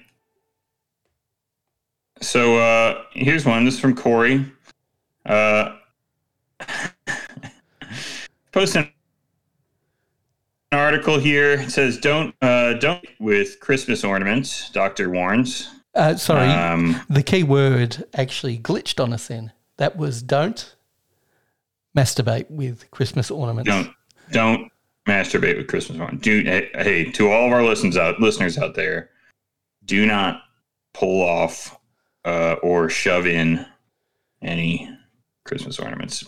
Where, where's Patch when we need him? Yes. do we got to get? Do we need a second? I mean, I, you know, we've we've heard tell of TAI coming back. I think not not a moment too soon. I would say um, for uh, for Patch to come on and, and give us some warnings here.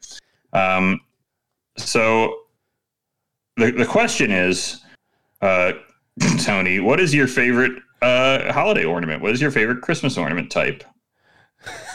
And do you beat off with it? Second part to that, always. And I'd go with tinsel, just for some texture. You're you're you're squeaking you're squeaking the tinsel against your your pud there. Yeah. How about you? What are you putting against your pud? This lady appears to have shoved a candy cane into her um into her vagina. Oh, somebody put a ball up there.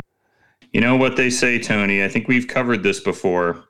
It's got to have a flared um, base. It's got to have a flared base.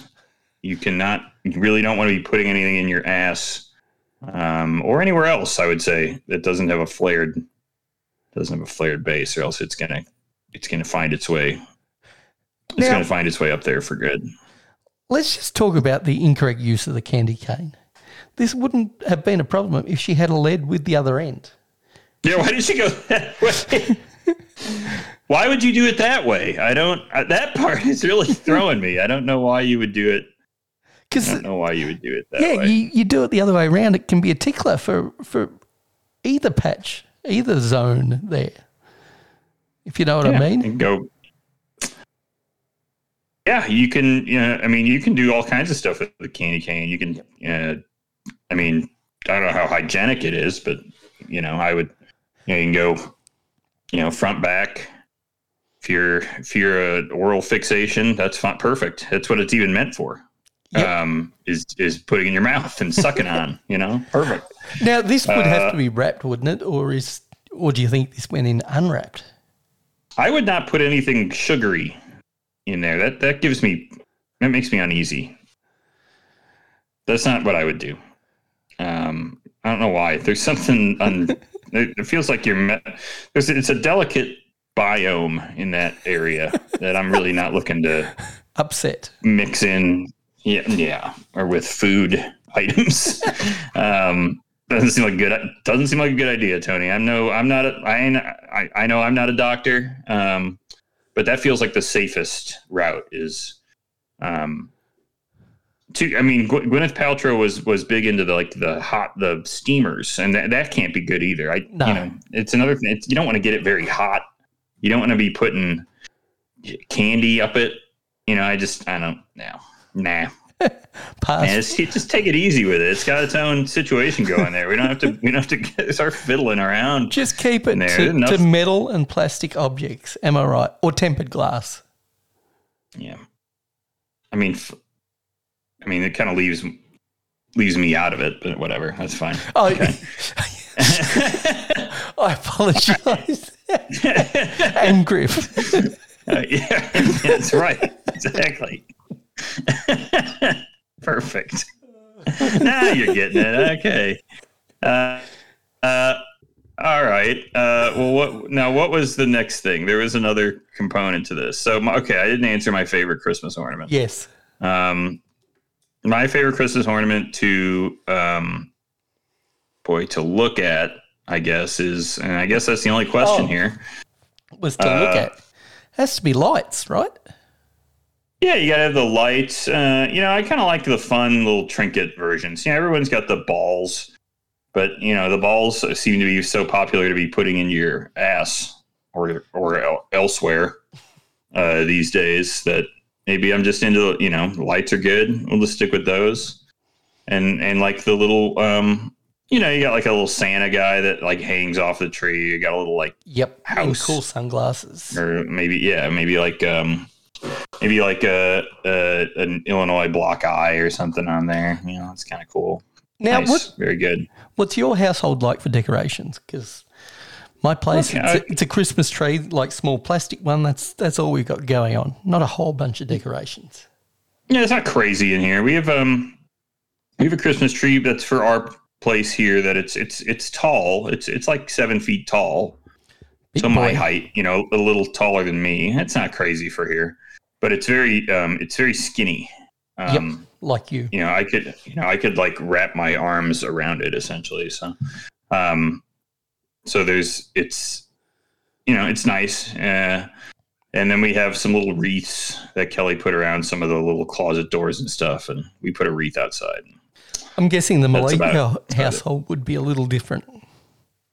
It's um, you know, they have a love hate relationship with Christmas. Um, as in, it's uh, there's a lot of it to start, and then maybe about 40 seconds after the kids have opened presents, uh, Jameson has already put away every single Christmas decoration into the basement or not whatever the attic or wherever the hell it goes, you know, wherever the storage area is, the garage.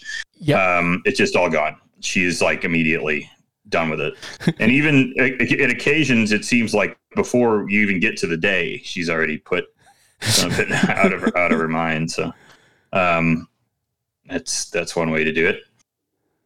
Um, but yeah, no, I think they've got they've got a little bit more floating around. It's you know it's festive in here. Kelly's got like some little trees and you know she gets a good candle going, and she made a bunch of Christmas cookies. So I'm feeling pretty I'm feeling pretty satisfied with my Christmas experience so far. Okay, got to talk more about this Christmas cookie. Talk me through it. Heavily spiced or just like Oh, she's shortbread? got a whole mixed bag of them. We got shortbreads. She did like Earl Grey shortbreads this year. They're really good. Uh, we got the peanut butter blossoms. I don't know if you're familiar with those. It's No. essentially like a peanut butter cookie, peanut butter sugar cookie with like a Hershey Kiss or a or or some other chocolate covered confection pushed into the top a little bit um, while it's still warm nice. and then and those are really good.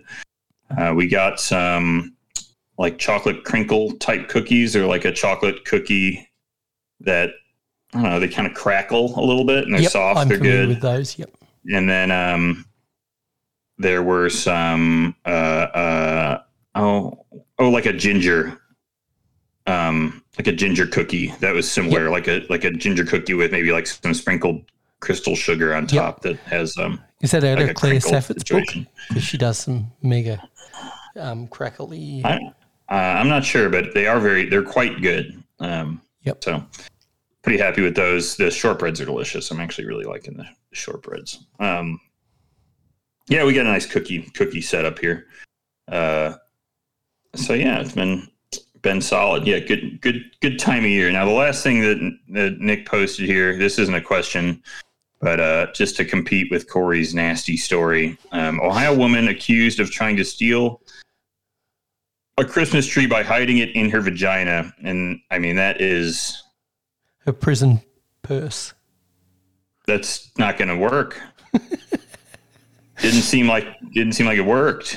Um, Look, I will have, give her props because it does have a flared base. can't argue with that, Tony. You're right. It does have a flared doesn't have a flared base. Um, Corey says it's not the size of the tree that matters; it's how you hide it. Great point.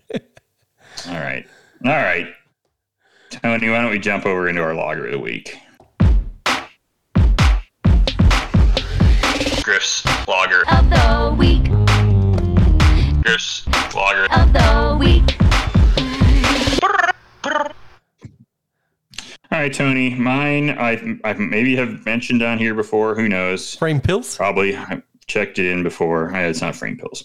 It's uh, clever kiwi, clever kiwi from Virgin uh, Nelson hopped pilsner.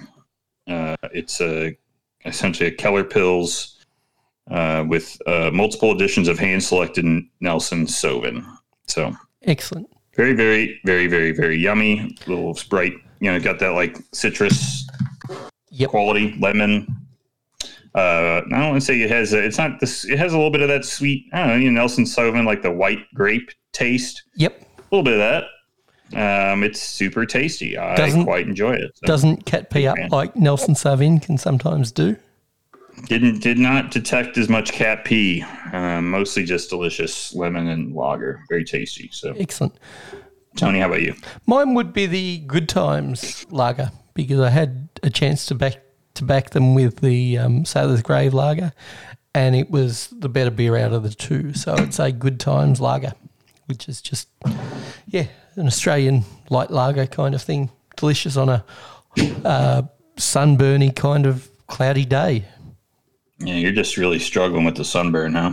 well, you can see me across. Well, when my camera was working, you could see me, and let me just say, the sun didn't come out at all that day, but I still got fried. Thank you, hole in the ozone layer.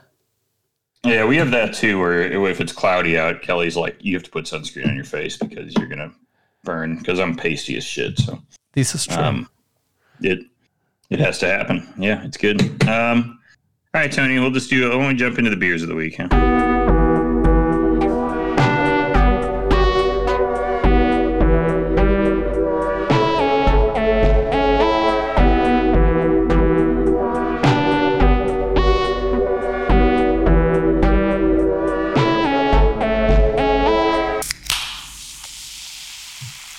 Why don't you go first, Tony? well, now, how do you um, ca- characterize this style? It's a graf, I think is what it's called, which was a fictional style that then became a real style, which is a, a deliberately brewed cider slash beer hybrid, I believe. Okay. Yeah. Um, So, because I can remember back in the um, oh, More Beer or one of those big um, homebrew shops used to have a YouTube channel, and, and they were one of the first to to brew this graf style of beer. It it's like it came out as a dark beer that was immensely tart and um, really quite light in flavour for something that was 8%, really, really delicious. Uh, Red Belly Black Snake, it was called, by Sailor's Okay. Grave, doing what they do best, which is their, their straight ahead sours, uh, clean sours. Um, really, really delicious beer. Um, only 15 check ins so far, so I'm not going to make you do the Untappd game because with 15 check ins, I've probably skewed the result there. So, a delicious beer. How about you, Griff? Did, is yours a sour or is yours a big boy stout? I'm guessing big boy stout. I got both. I'm going to go with that Merci from uh, Side Project, uh, the wine and cheese place 40th anniversary version. Um, Tony, I actually have the description here. It is um, uh, selected oak barrels of Eau de Fermier. Uh, and, um, oh no, sorry.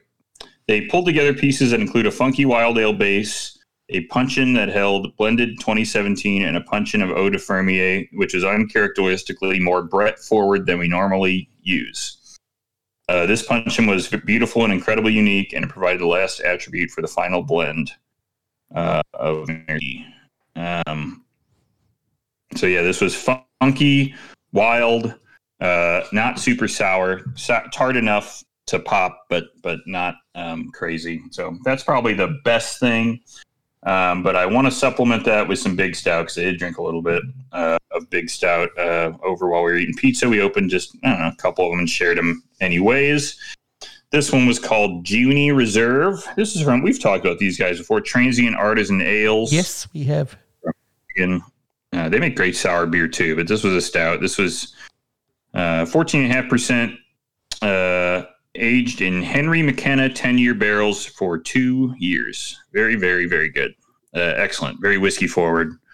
Um, had that little bit of like toasty barrel char barrel char flavor that I love.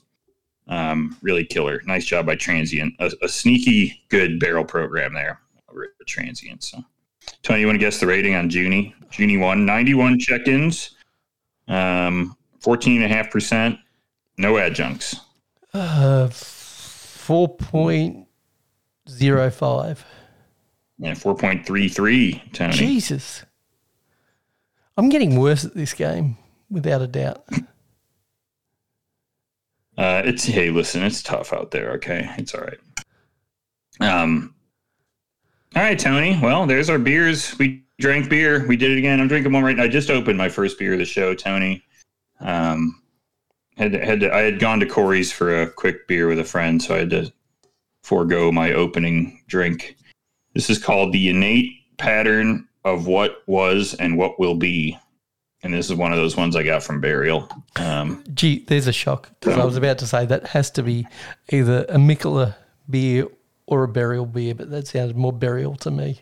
I've hung on to it for too long, but it tastes great still. It stayed cold. It's fine. Tastes good. Um, 6.5%, not bad. Uh, they usually don't make IPAs in that range, but this one's delicious. So, a good one too. All right, let's move on to a little bit of hyper beer nerd dork shit news, Tony. Oh man, I forgot that part. I apologise. Hyper Beer Nerd Dork Shit News. And Tony, you put this one up. I Yes. saw it this morning when I was working on the show. This is from Apple News. Oh, we love those guys. In Well, no, Apple it's not from Apple News. It's from Oh, no, Perth. it's, it's from Perth, perthnow.com.au, the West Australian. Yes. It is David John's Tinny of the Week. Um, so that must mean can of the week. Yes. And when somebody says cans of the week, I'm looking. I'm trying to get on Barstool. Well, doesn't that sound like a Barstool segment? it, it does. But yeah, tinny Cans is, of the week. is just a short name for a can of beer because, hey, in Australia, Sure. why say the full thing when you can shorten everything? Hey, the Avo might go for a drink. Tin- Tinny is loader, longer than can. You got to say it's really just a cute nickname for a can. So Swan, this is for Swan Draft. So it's uh this is a wet, some kind of Western Australian beer. Uh, Yes. Swan Draft makes marks triumphant rec- return to can form. Elf marks triumphant return to pog form. Okay, that's just my joke that I took off on that. Uh, uh, it's from Lion Nathan. So Lion is the beer maker, right? Lion's Yeah. the company that owns them. Uh, What is are- Nathan? Lion Nathan is the name of the company. Uh, I think they're now Okay, owned by that. Kirin. Okay. Yeah. Well, let's read this, Tony. I'm gonna I'm gonna read this one. Uh, in the days of triple hopped hazy IPAs packed full of fruit and marshmallows and all kinds of crazy ingredients, it's easy to forget that. Just get this guy an editor. It's easy to forget that sometimes the simple things in life really are the best. That's why the return of the great West Australian staple Swan Draft to tinnies is one of the greatest early Christmas presents you're likely to get. For years now, the Great Swanee has only been available in stubby form or on tap. Uh, now, what is a stubby? Is it like a little bottle, seven ounce bottle, or No, just no, it's a full ounce? size bottle, but um, stubby is, is shorthand for any kind of bottle. But it comes about because a lot of our beer bottles had a shorter neck than than an American style bottle, so they were they were a stubby bottle. Okay, gotcha. Uh, when the brewing process returned to WA in early 22, 22 the brains the brains trust the brains trust the brains trust. We Yeah, that- we would call that a brain trust. No, we Is would that say just a way that you guys trust. say it? Brains trust. It sounds like um, Whoppers Junior, um, and I, may, I guess that actually is what it is. Um, decided that this would be the year that the tinny of Swan Draft is revived, and it was worth the wait. The nose is full of multi goodness and not a lot else. It's sure to bring back vivid memories. For some, it may be that first time dad let you have a sip of his beer, age eight in Australia, I think. For others, it may be the sticky carpets in pub back rooms from decades past. Carpets. Um, the brew pours a crisp, clear golden hue. On the palate, you'll find all of the malt that you first detected on the nose. Makes sense. It drinks ever so smoothly with just the lightest touch of hops as not to overpower the palate. Oh, but I want my marshmallows. Um, six pack is 20 bucks. He gives it four and a half swans out of five. Drink Tony, drink this with your mates. Uh, I don't even know if you, you probably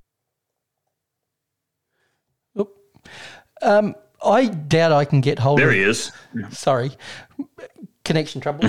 but I doubt I can get hold of this beer because it is very um, specific to WA. This is a very average beer. This is one of those beers that didn't make its jump to national prominence. And let's be clear the beers that did make it to national prominence aren't good beer because we're talking Tooheys Old, we're talking 4X, we're talking uh, Carlton Draft or VB. These are awful beers, and Swan wasn't up to that calendar caliber. Um, would you like to take a guess on the Untappd rating? Um, I'm not going to read through Ooh. a big description because you've just read a, a review there that should uh, should give you some idea of the quality of the beer. There are Feels like it's is this is this light what is this lager or is this ale? This is lager. It's Okay, I'm just making sure. in the Well, lager. because sometimes they talk category. about something draft. Now I know Miller Genuine Draft, but but you know in in Commonwealth nations when they talk about something draft, all I that can mean. be a lot of things. Sometimes that means like I, I know that's been uh, applied to like Boddingtons, even in cans, uh, mild ale type beers, things like that. So I just wanted to make sure I was Okay, right. in Australia, draft just means a beer that was to be designed to be served on tap and then is Okay, packaged gotcha. later. So, so Colonial or whatever they are, uh, CBC Brewing, their draft is actually a Kolsch. Sometimes it's a lager. Most of the time, it's a lager. Okay. Sometimes it can be an ale. In this case, it's a macro lager. Uh, 2,200 check-ins. You've got a fair idea of the beer. What do you reckon the score is? Yep. What was the check-in amount? What'd you say? 2,200, 2.2K. Oh, that's not that many. Um, I'm gonna go with uh, like a like a two point eight nine. I can give it to you, but I don't think that's the right beer. No. It says it's South Australian Brewing Company. That's the only Swan draft that's coming up. There you go. I guess that's I guess that's close enough, huh? Yep, it was 2.97, so you, you just scraped in. But uh, All right, all right, we'll take it. Hey, that's not bad. Uh, it's tough to do those macro lagers. Some of them are better than others. I mean, uh, in Iceland, and I it was a stretch to call any beer in Iceland a macro beer, but um, uh, my favorite one was pretty much the most popular beer in the whole goddamn country. So, um, it was fucking awesome. Okay, that was good. That was good. I, I kind of want to read more tinnies of the week now. I'm I'm I'm fascinated by the tinny of the week. So.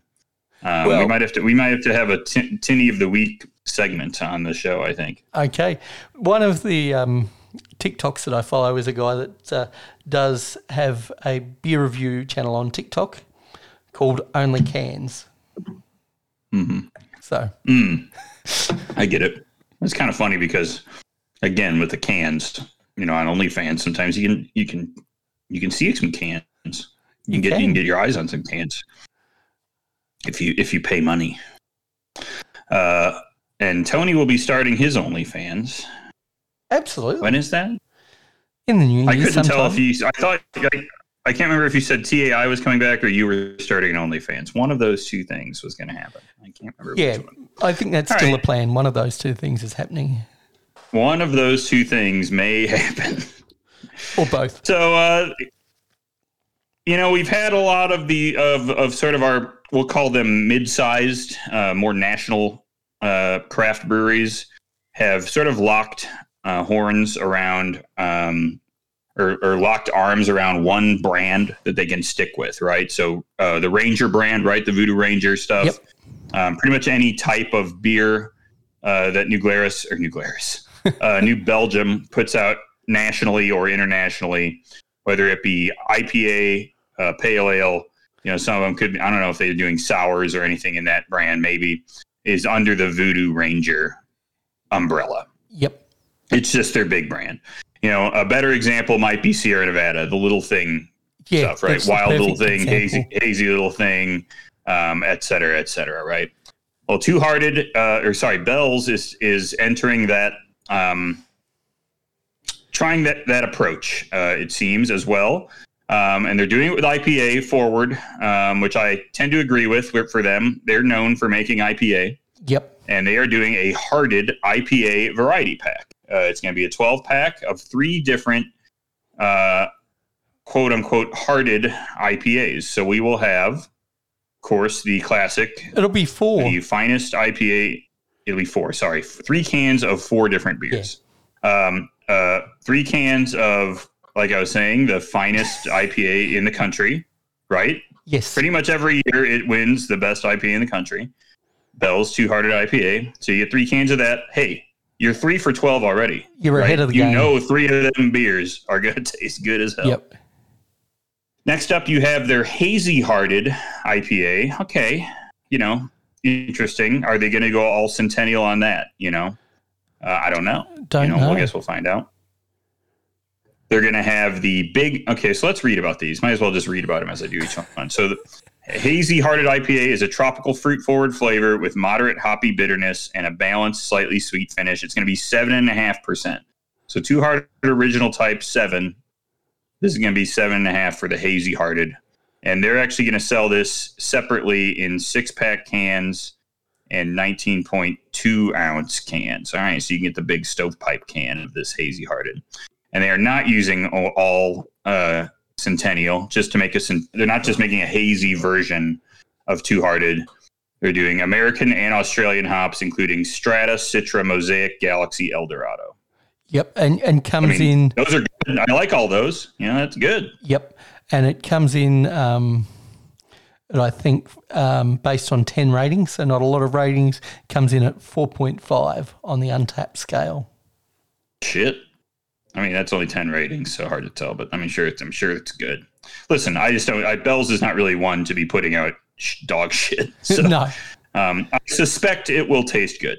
Yep. Now, this one I know will taste good. I am highly confident that the big hearted IPA, which will only be available in this pack, will be awesome. Uh, it will be a 11, 11, no, no, it's not the double hearted 11%. It doesn't say what the alcohol is on the, Hazy Um, hearted.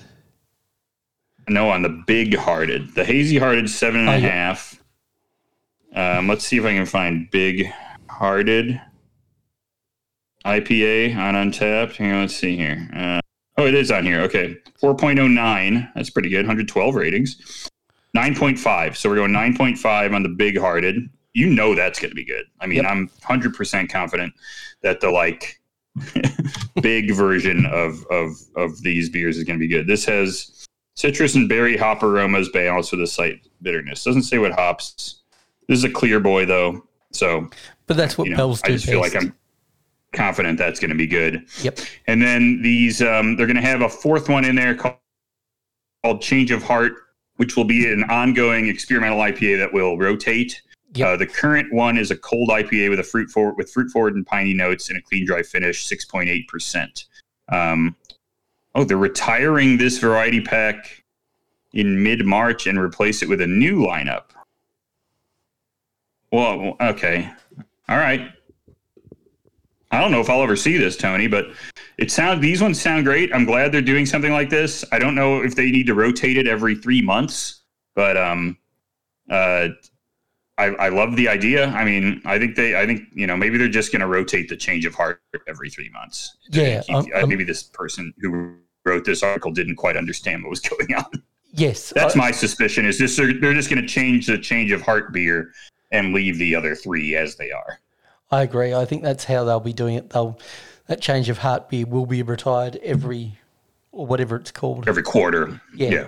And it'll be It would be funny if they made all these custom boxes every three fucking months. I mean, that really is not cost efficient approach.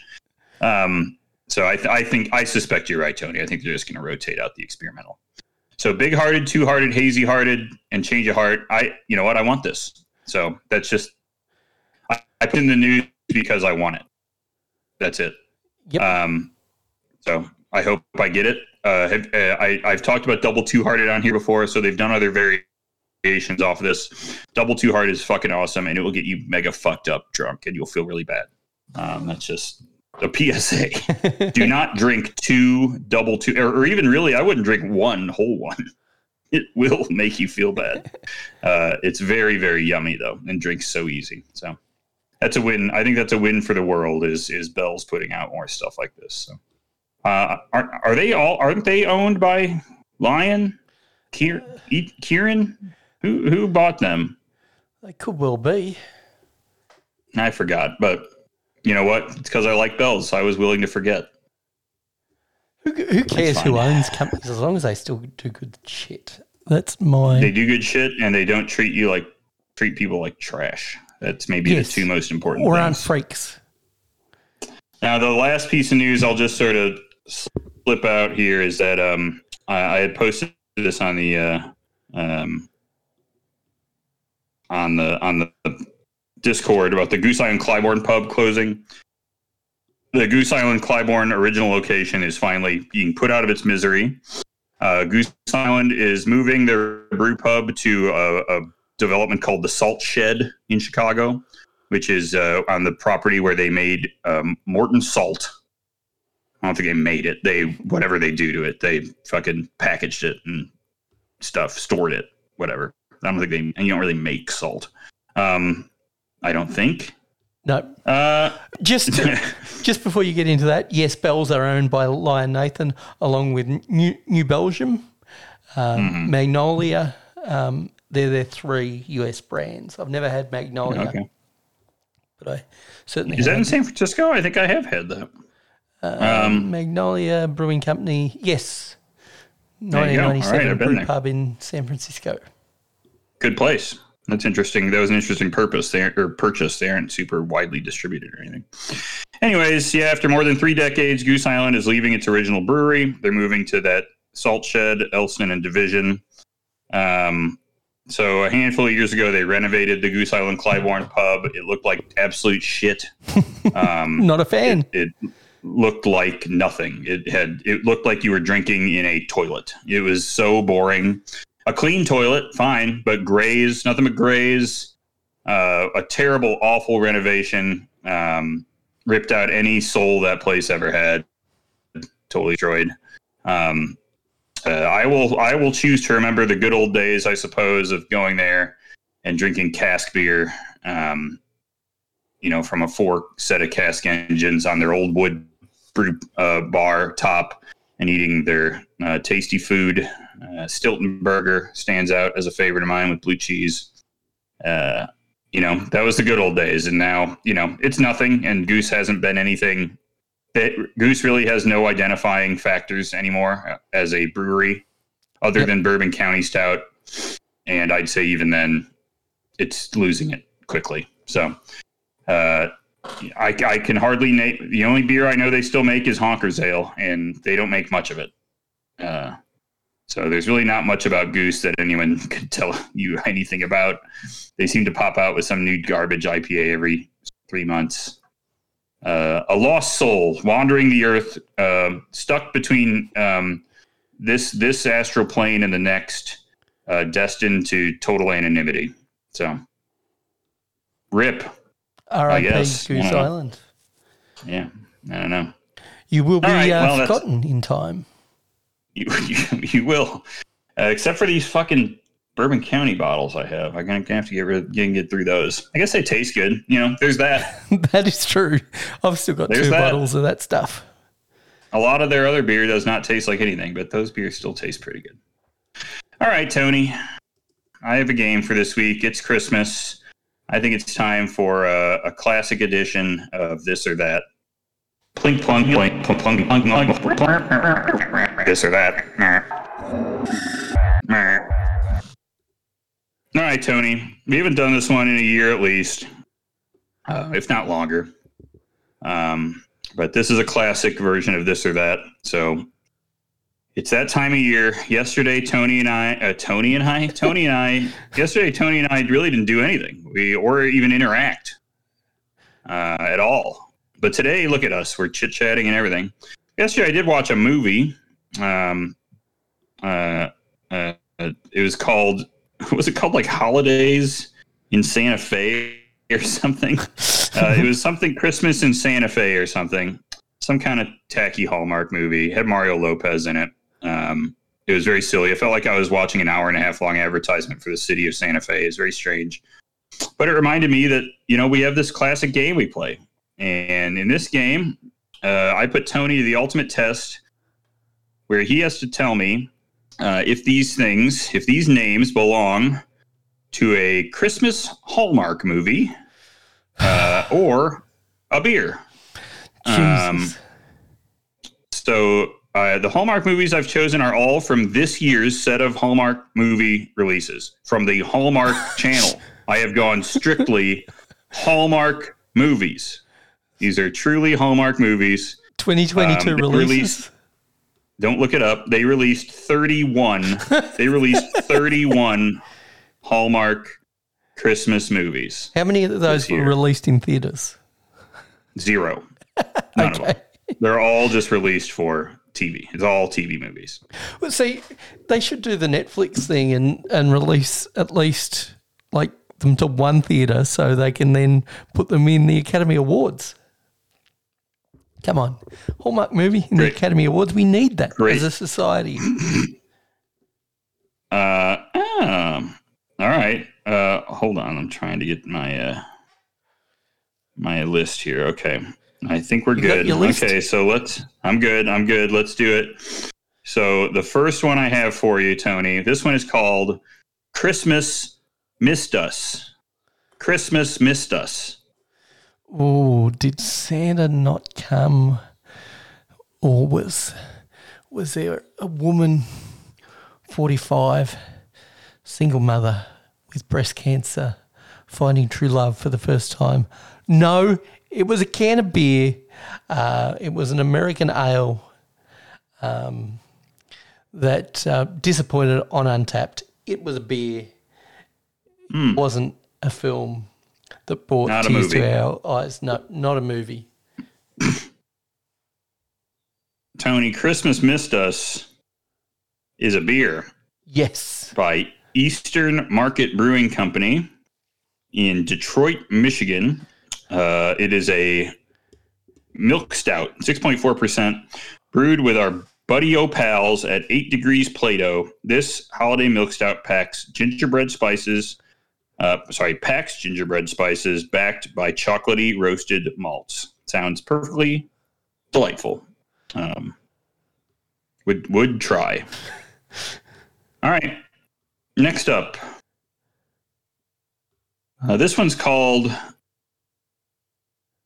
This one's called Misplaced Mistletoe. Misplaced Mistletoe. Oh, this. Oh, this has to be a movie. Come on, this is about um, some sort of disagreement early on in the movie between two people. They uh, fight the entire movie, but then over some big uh, moment in the last act of the film, they come together and live happily ever after. This is one for the Hallmark Channel. Put on repeat as you drink a beverage. So at a bar, rather than hap- rather than Adam Sandler movies. All right. Tony, uh, sadly for you, Misplaced Mistletoe is a Oh. beer by Rhyme Rhymex Reason Brewery in Wanaka, Otago, Otago, New Zealand. Yep, I'm not going to um, correct you on the first part because I don't know how to pronounce most places in New Zealand, but Ota- Otago is Otago. yeah. All right. Misplaced mistletoe. It, it seems a, li- a bit vulgar, if I must say. Um, his he's got Santa there. He's opening his coat, facing his back to us, um, like as if he. It, it does make me believe he has mistletoe hanging off of his, off of Santa's uh, dick. Which reminds me of So we love The, uh, thinking about Santa's dick. yeah, reminds one me of of the, one of the beer.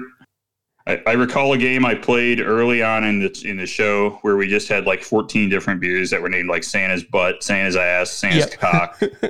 uh, there's this uh, kind of obsession with Santa's genitals and and ass in the beer world, but the description here also highly professional. Uh, Sweet baby Jesus, the mouthfeel. If Christmas was in a bottle, Santa would be delivering this with all his ho ho hos. Enjoy this traditionally spiced Christmas pudding ale. Adjuncts, Christmas fruits, and spices. So, there you go. Uh, that's a beer. You got that one wrong, Tony. All right. Next up, this one's called Uh, this one's called Hanukkah on Rye. Hanukkah on Rye. I'm sorry, automatically disqualified because this is aiming at a lot of Karens. Well, the Hallmark channel is aiming at a lot of Karens, um, a lot of Trump voters as well. Um, I know they.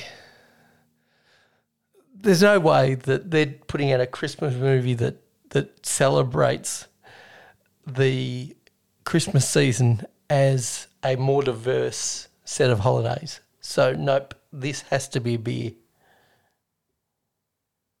Oh, Tony, you're saying so you're saying Hanukkah on Rye is a beer. But Tony, Hanukkah on Rye is a movie.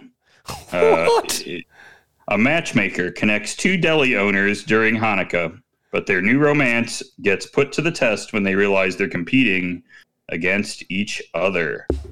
And this movie stars uh, Lisa Loeb. How about that, huh? Um, I haven't heard we of know her. She, She had You- that cooking of her, show right? with uh, the Weasel did Lisa Zappa. Loeb have a cooking show? Yes. Oh, she did. I, I just remember the, her. She sang uh, songs in the nineties. Yes. I remember that. Uh, Yael Gr- Grobglas and An Jeremy. Oh, you know who that is? I think so. Maybe you're right. Um, no, she's from Paris and Oh. immigrated to is- Israel. Oh no, she's out of Jane the Virgin. That's who she is. Yes, I, I do know who she and she's on this, and um, I don't know. Yeah, there you go. So, Hanukkah on Rye is a real movie and not something I made up, even though it sounds like something I would have made up. Now I straight up googled Hanukkah on Rye, so I've got no other, none of the other Hallmark movies. I just want to let you know I'm not cheating. What do you think the Okay. IMDb score is? Should get the Rotten Tomatoes score, shouldn't I? I don't know. It's got to be what. Know, who, watches a Hallmark movie not expecting a Hallmark movie? I don't know, six and a half, seven. Seven point three, three hundred and fifty-eight right, votes. yeah. Who watch? I mean, I'm just saying, like, who would watch? it? Who's sitting through these movies and is like, "Oh, this is so corny and silly and sappy." Well, I mean, no shit, you know. you get what you get, you know. All Yep. right, next one, Tony. This one's called. Uh, this one's called Infinite Wishes. Infinite Wishes. Man, that one's a tough one. Got to be honest. That one's a doozy. It is. I I, I picked this one and I was like, this is this is this could be anything. It could be anything. Oh, I don't see how it's a Hallmark movie. I just can't see the plot.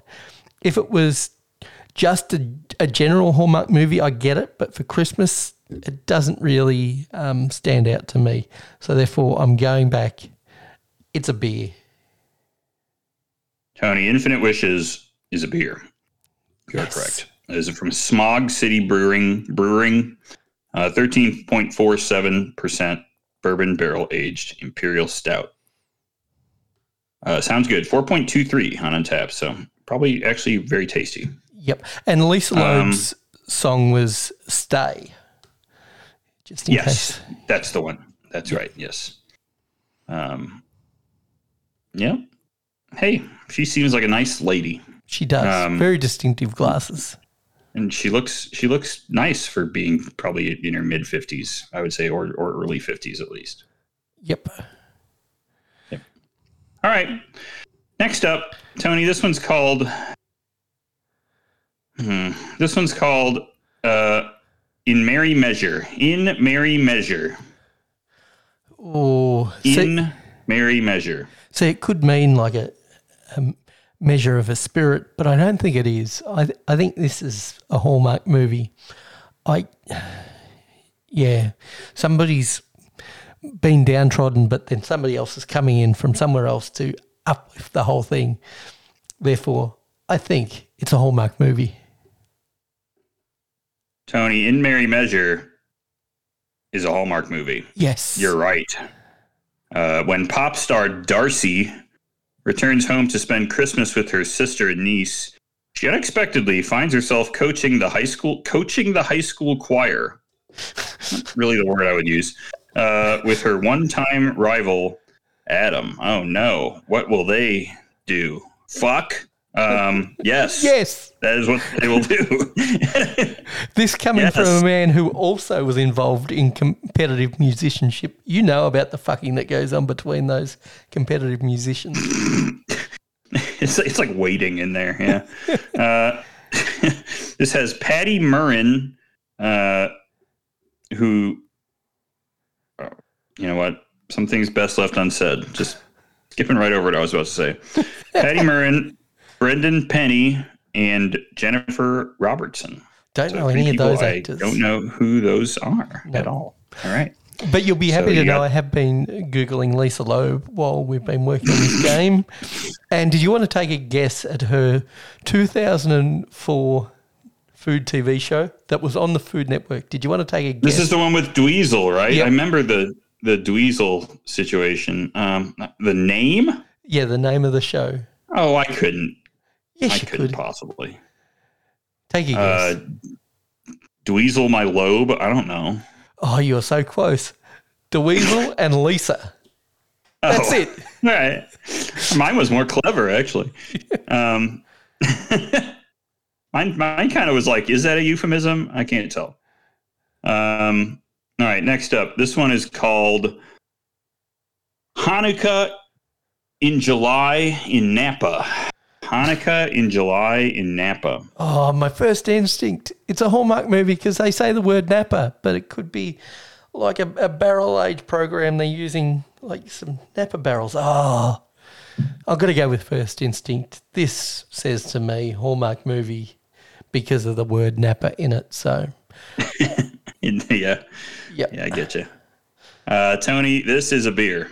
Ah, should have gone with my This is from this is from a bre- this brewery is a friggin' throwback to me. I had not thought about this brewery in a hot minute. This is from Schmaltz Brewing Company, um, who used to be very widely distributed and very um, popular with their barrel aged stuff.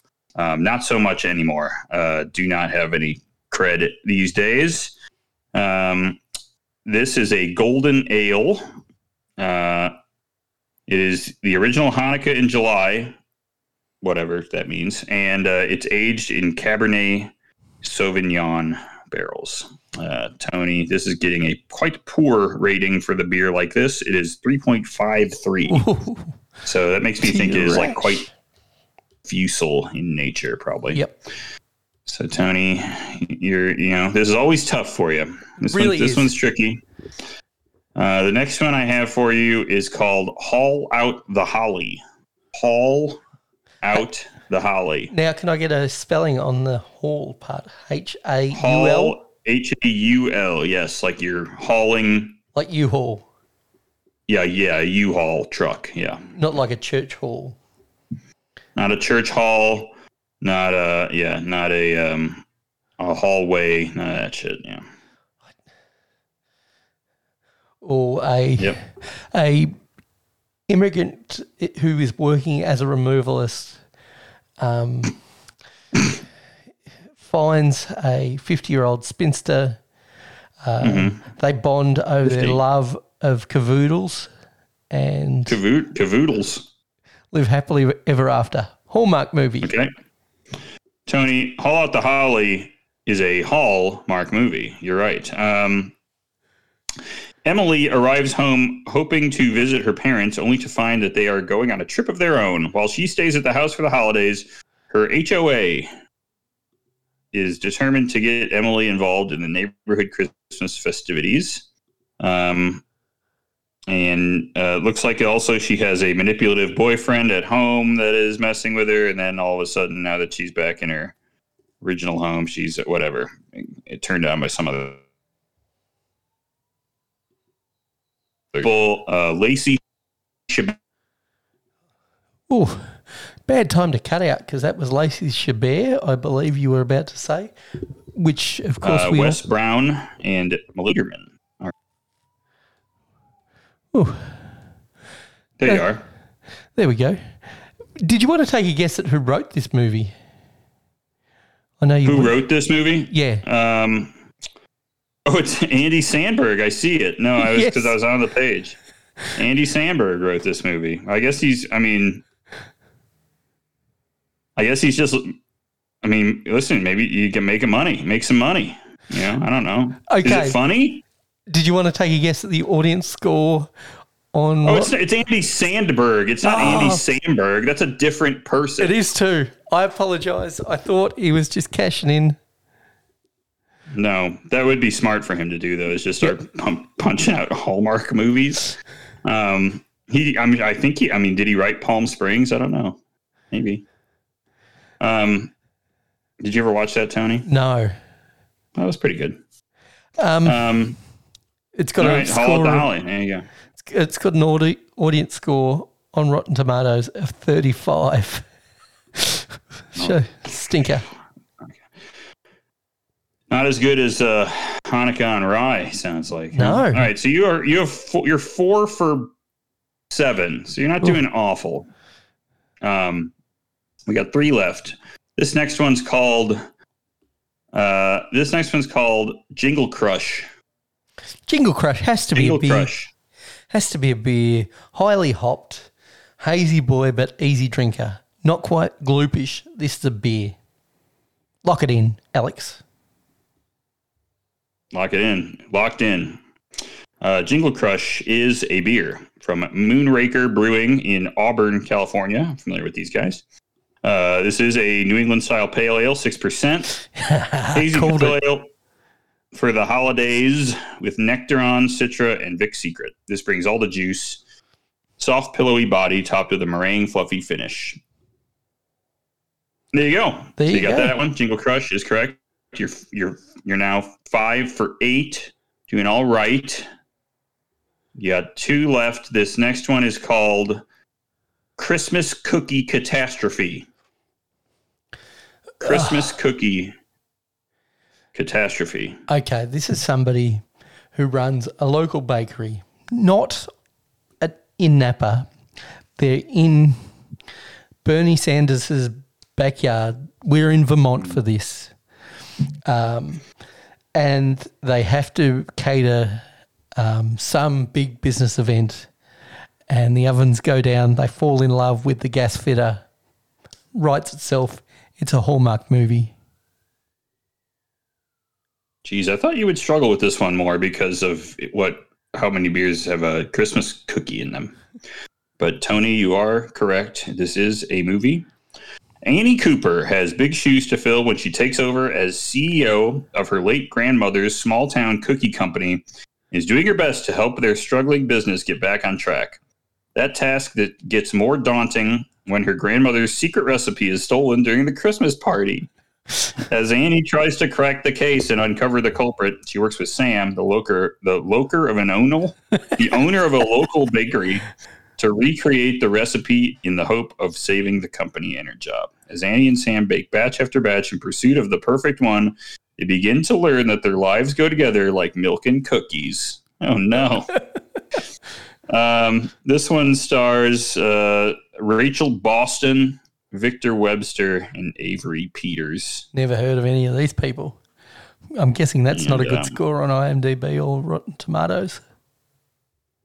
A couple of McEwens are in here. A guy named Chase Winicky. Great name. Chase Winnicky. Directed by the esteemed Jeff Beesley. Oh, the He's Beazle. one of Canada's most most exciting young filmmakers. Tony, from 1972. he got nominated for best direction in a comedy program or series for Little Mosque on the Prairie. Okay, I don't know. I don't want to know what that know what that is. All right, he got Christmas Cookie Catastrophe. God damn it, that was my favorite one. Um, last one is is called Holidays in Berlin. Holidays, Holidays in Berlin. Okay. Isn't there like a Berlin in Minnesota or somewhere like that? Feels like uh, some. I know there's one in Wisconsin. There is a Berlin in Wisconsin. There you go. That's where I think this is taking place. We need at least one Midwestern Hallmark movie. I think, because I can't see it being a lager, I think this is a movie on the Hallmark channel. Holidays in Berlin is a beer, Tony. Oh. I thought this one would. I thought you would have this one. Lock, stock, and barrel. Dead to No. rights on this one. Holidays in Berlin is, you guessed it, Tony, a Berliner Weiss. Um, tart cranberry, spicy ginger, and sweet orange peel on the nose. I Lactic acid sourness up front on the palate with flavors of cranberry and orange dominating. Ginger spice and mild earthy, leathery Brettanomyces funk on the sharp acidic finish. Yum. Sounds great. Um, it's from Best of Hands Barrel House in Seattle. 46 check ins on this. A, a vibrant cranberry juice like color, I would say. Um, quite a quite beautiful beer. Very nice looking. Um, has a 3.73. Um, sounds great. I want this. I love cranberry sauce with orange. That's tasty to me. Big fan It does sound very nice. Did you want to take a guess at how many movies Lacey Chabert has appeared in? How many Hallmark movies she's appeared in? Oh, I would guess in the we're coming up on 30 or 40. I don't know, like 35 because it, maybe that's overshooting it. But I remember she was in the house. They, they bubbled everyone during COVID. They put them in a Hallmark bubble and made him fucking make movies like a movie sweatshop. Um, maybe it's maybe that's too many. Maybe I should. I mean, how long? When was Mean Girls? So it was 2003. It's been 20 years, and she's been doing these for a while. I'm gonna say 35. You're a little high, so therefore I can't give it to you because I was using Price's Right rules. She's been in 30 of them. You All were, right. You were close. Yeah, that's not bad. Boy, she's. You know what? You find a lane. You know. Yep. Um, I, I don't blame her for that. and Mean Girls she's- was she's- no- 2004. Yeah, nope, I was close. No, no ill will, no ill will from me on uh, doing Hallmark movies. You know, she. I don't think anyone ever thought Lacey Chabert was going to be playing Lady Macbeth every week and on fucking off Broadway Shakespearean theater or anything, or doing some sort of highfalutin, uh, you know, Academy Award winners. You know, make that money, girl. You got to do it. Man, I did, forgot how talented that Mean Girls cast was outside of Lindsay Lohan. Like I mean, Amanda Seyfried has been in all kinds of good shit. Yep. And um, Rachel uh, so McAdams Rachel, Rachel McAdams. Yeah. and Lizzy Caplan. things, yeah. Lizzy Caplan, that's right. She was in that. Um, Tim Meadows uh, as the like downtrodden principal. He was kind of funny in that too. Um, yeah, there's some talented people in there. Rachel McAdams. Uh, everyone hated the uh, the Eurovision movie. I love that I movie. thought she was, I thought she was great in it. Yeah, I thought that was a great movie. I'm yeah. going to go that far. You need to understand what Eurovision is and everything that surrounds it, and that they know. I lo- I loved it, and I thought it was great, and I thought they nailed it. And um, I th- I mean, it was goofy, of course, but what was the point? Other Yep. than it wasn't supposed to be anything but that. And um, I thought everybody uh, mostly sold it pretty well. And uh, it was Yeah, a yeah, good Ding Dong was a banger. Yeah, yeah, Ding Dong was very popular, and uh, uh, it was perfect for the pandemic. It was great to have that to sit through while you're all locked in the house. I loved Yep. it. Big fan. All right, Tony, that's it. I am out of shit to talk about. So Well- we're going to have to let it go for another week, I guess. If people are big fans of us, they can find us on Untappd. That man across from me is Griff AD on Untappd. I'm St. Moz on Untappd. You can send us an email, beerengineshow at gmail.com, because that's still a thing. Instagram is also still a thing and is not a hot garbage fire like Twitter. And we are at Beer Engine Pod. Send us a tip right. because we need money to feed our alcohol addiction. And you can do that through ko-fi.com forward slash beer engine podcast. How did I do right. there, summing up, Griff? I think I was pretty fucking outstanding if you ask me. Perfect. But I would say also, Tony, that people could could hang out with us on Discord if they like. You could send us a message on uh, on our email, beerengine show at gmail.com, or drop us a note on that Instagram. Uh, Tony, I do have one last tip for everyone. Next time you're in Vegas, uh, gang, uh, I know some of you are quite uh, massive fans of Vegas. Um, uh, you got to go down to the Boulder Station. You got to go down to the Boulder Station. I know, very depressing to go into the Boulder Station. Trust me, I do it most weeks. um, you don't have to play blackjack like me, but you do have to go to the food hall. You got a new little food court there. Um, and they go to a place called Tacos El Pastor. I know, terrible name. It's just like two people run it by themselves. It's next to the fucking Wingstop and Capriotti's and all the other chains, Sbarro. Um, but right there is a, they got the big spit of the of the pastor meat. They got the pineapple on top. They're hand making the tortillas. Um, me and uh, me and esteemed podcaster Brian Malika went and had some tacos there today, and it was easily the best thing ever eaten in the Boulder Station. So uh, that's my tip, Vegas tip of the of the year for you right there is hit up that taco place. Now, Tony, anything else? yeah, just why are you depressed about going into the Boulder Station? Shouldn't you feel uplifted that you are the youngest person going into that place? You're also the cleanest person going into that place, the most educated person going into that place. Um, not to lord over people, but come on. technically, on. Brian and I are are probably technically Brian and I are about the same level of education, but you know we can argue about whose hygiene is better from until the cows come home. But I think we would. I think I think it's me. I'm going to go with me. Just include yourself as a couple. What I'm saying is you're better than the average Boulder Station clientele. I, I can walk is maybe a really big achievement I have over most people at the Boulder Station. I am upright. Uh, I'm not. I don't have to drive my car and then get into another littler car to drive into the Boulder Station. So I sort of have that. I have, I have that going. I have that going for me. I'm I'm pretty proud of that. Yeah. No, you're right. Good point. Um, I was able to get into the taco place without really any assistance, although Brian did order for me. So that's, that's pretty good because he was all proud about being able to speak Spanish, which he can do, and I can't. So it's fine. It's got to rub it in. Yeah, he does like doing that. All right, All right. We'll talk to you next week. Bye bye.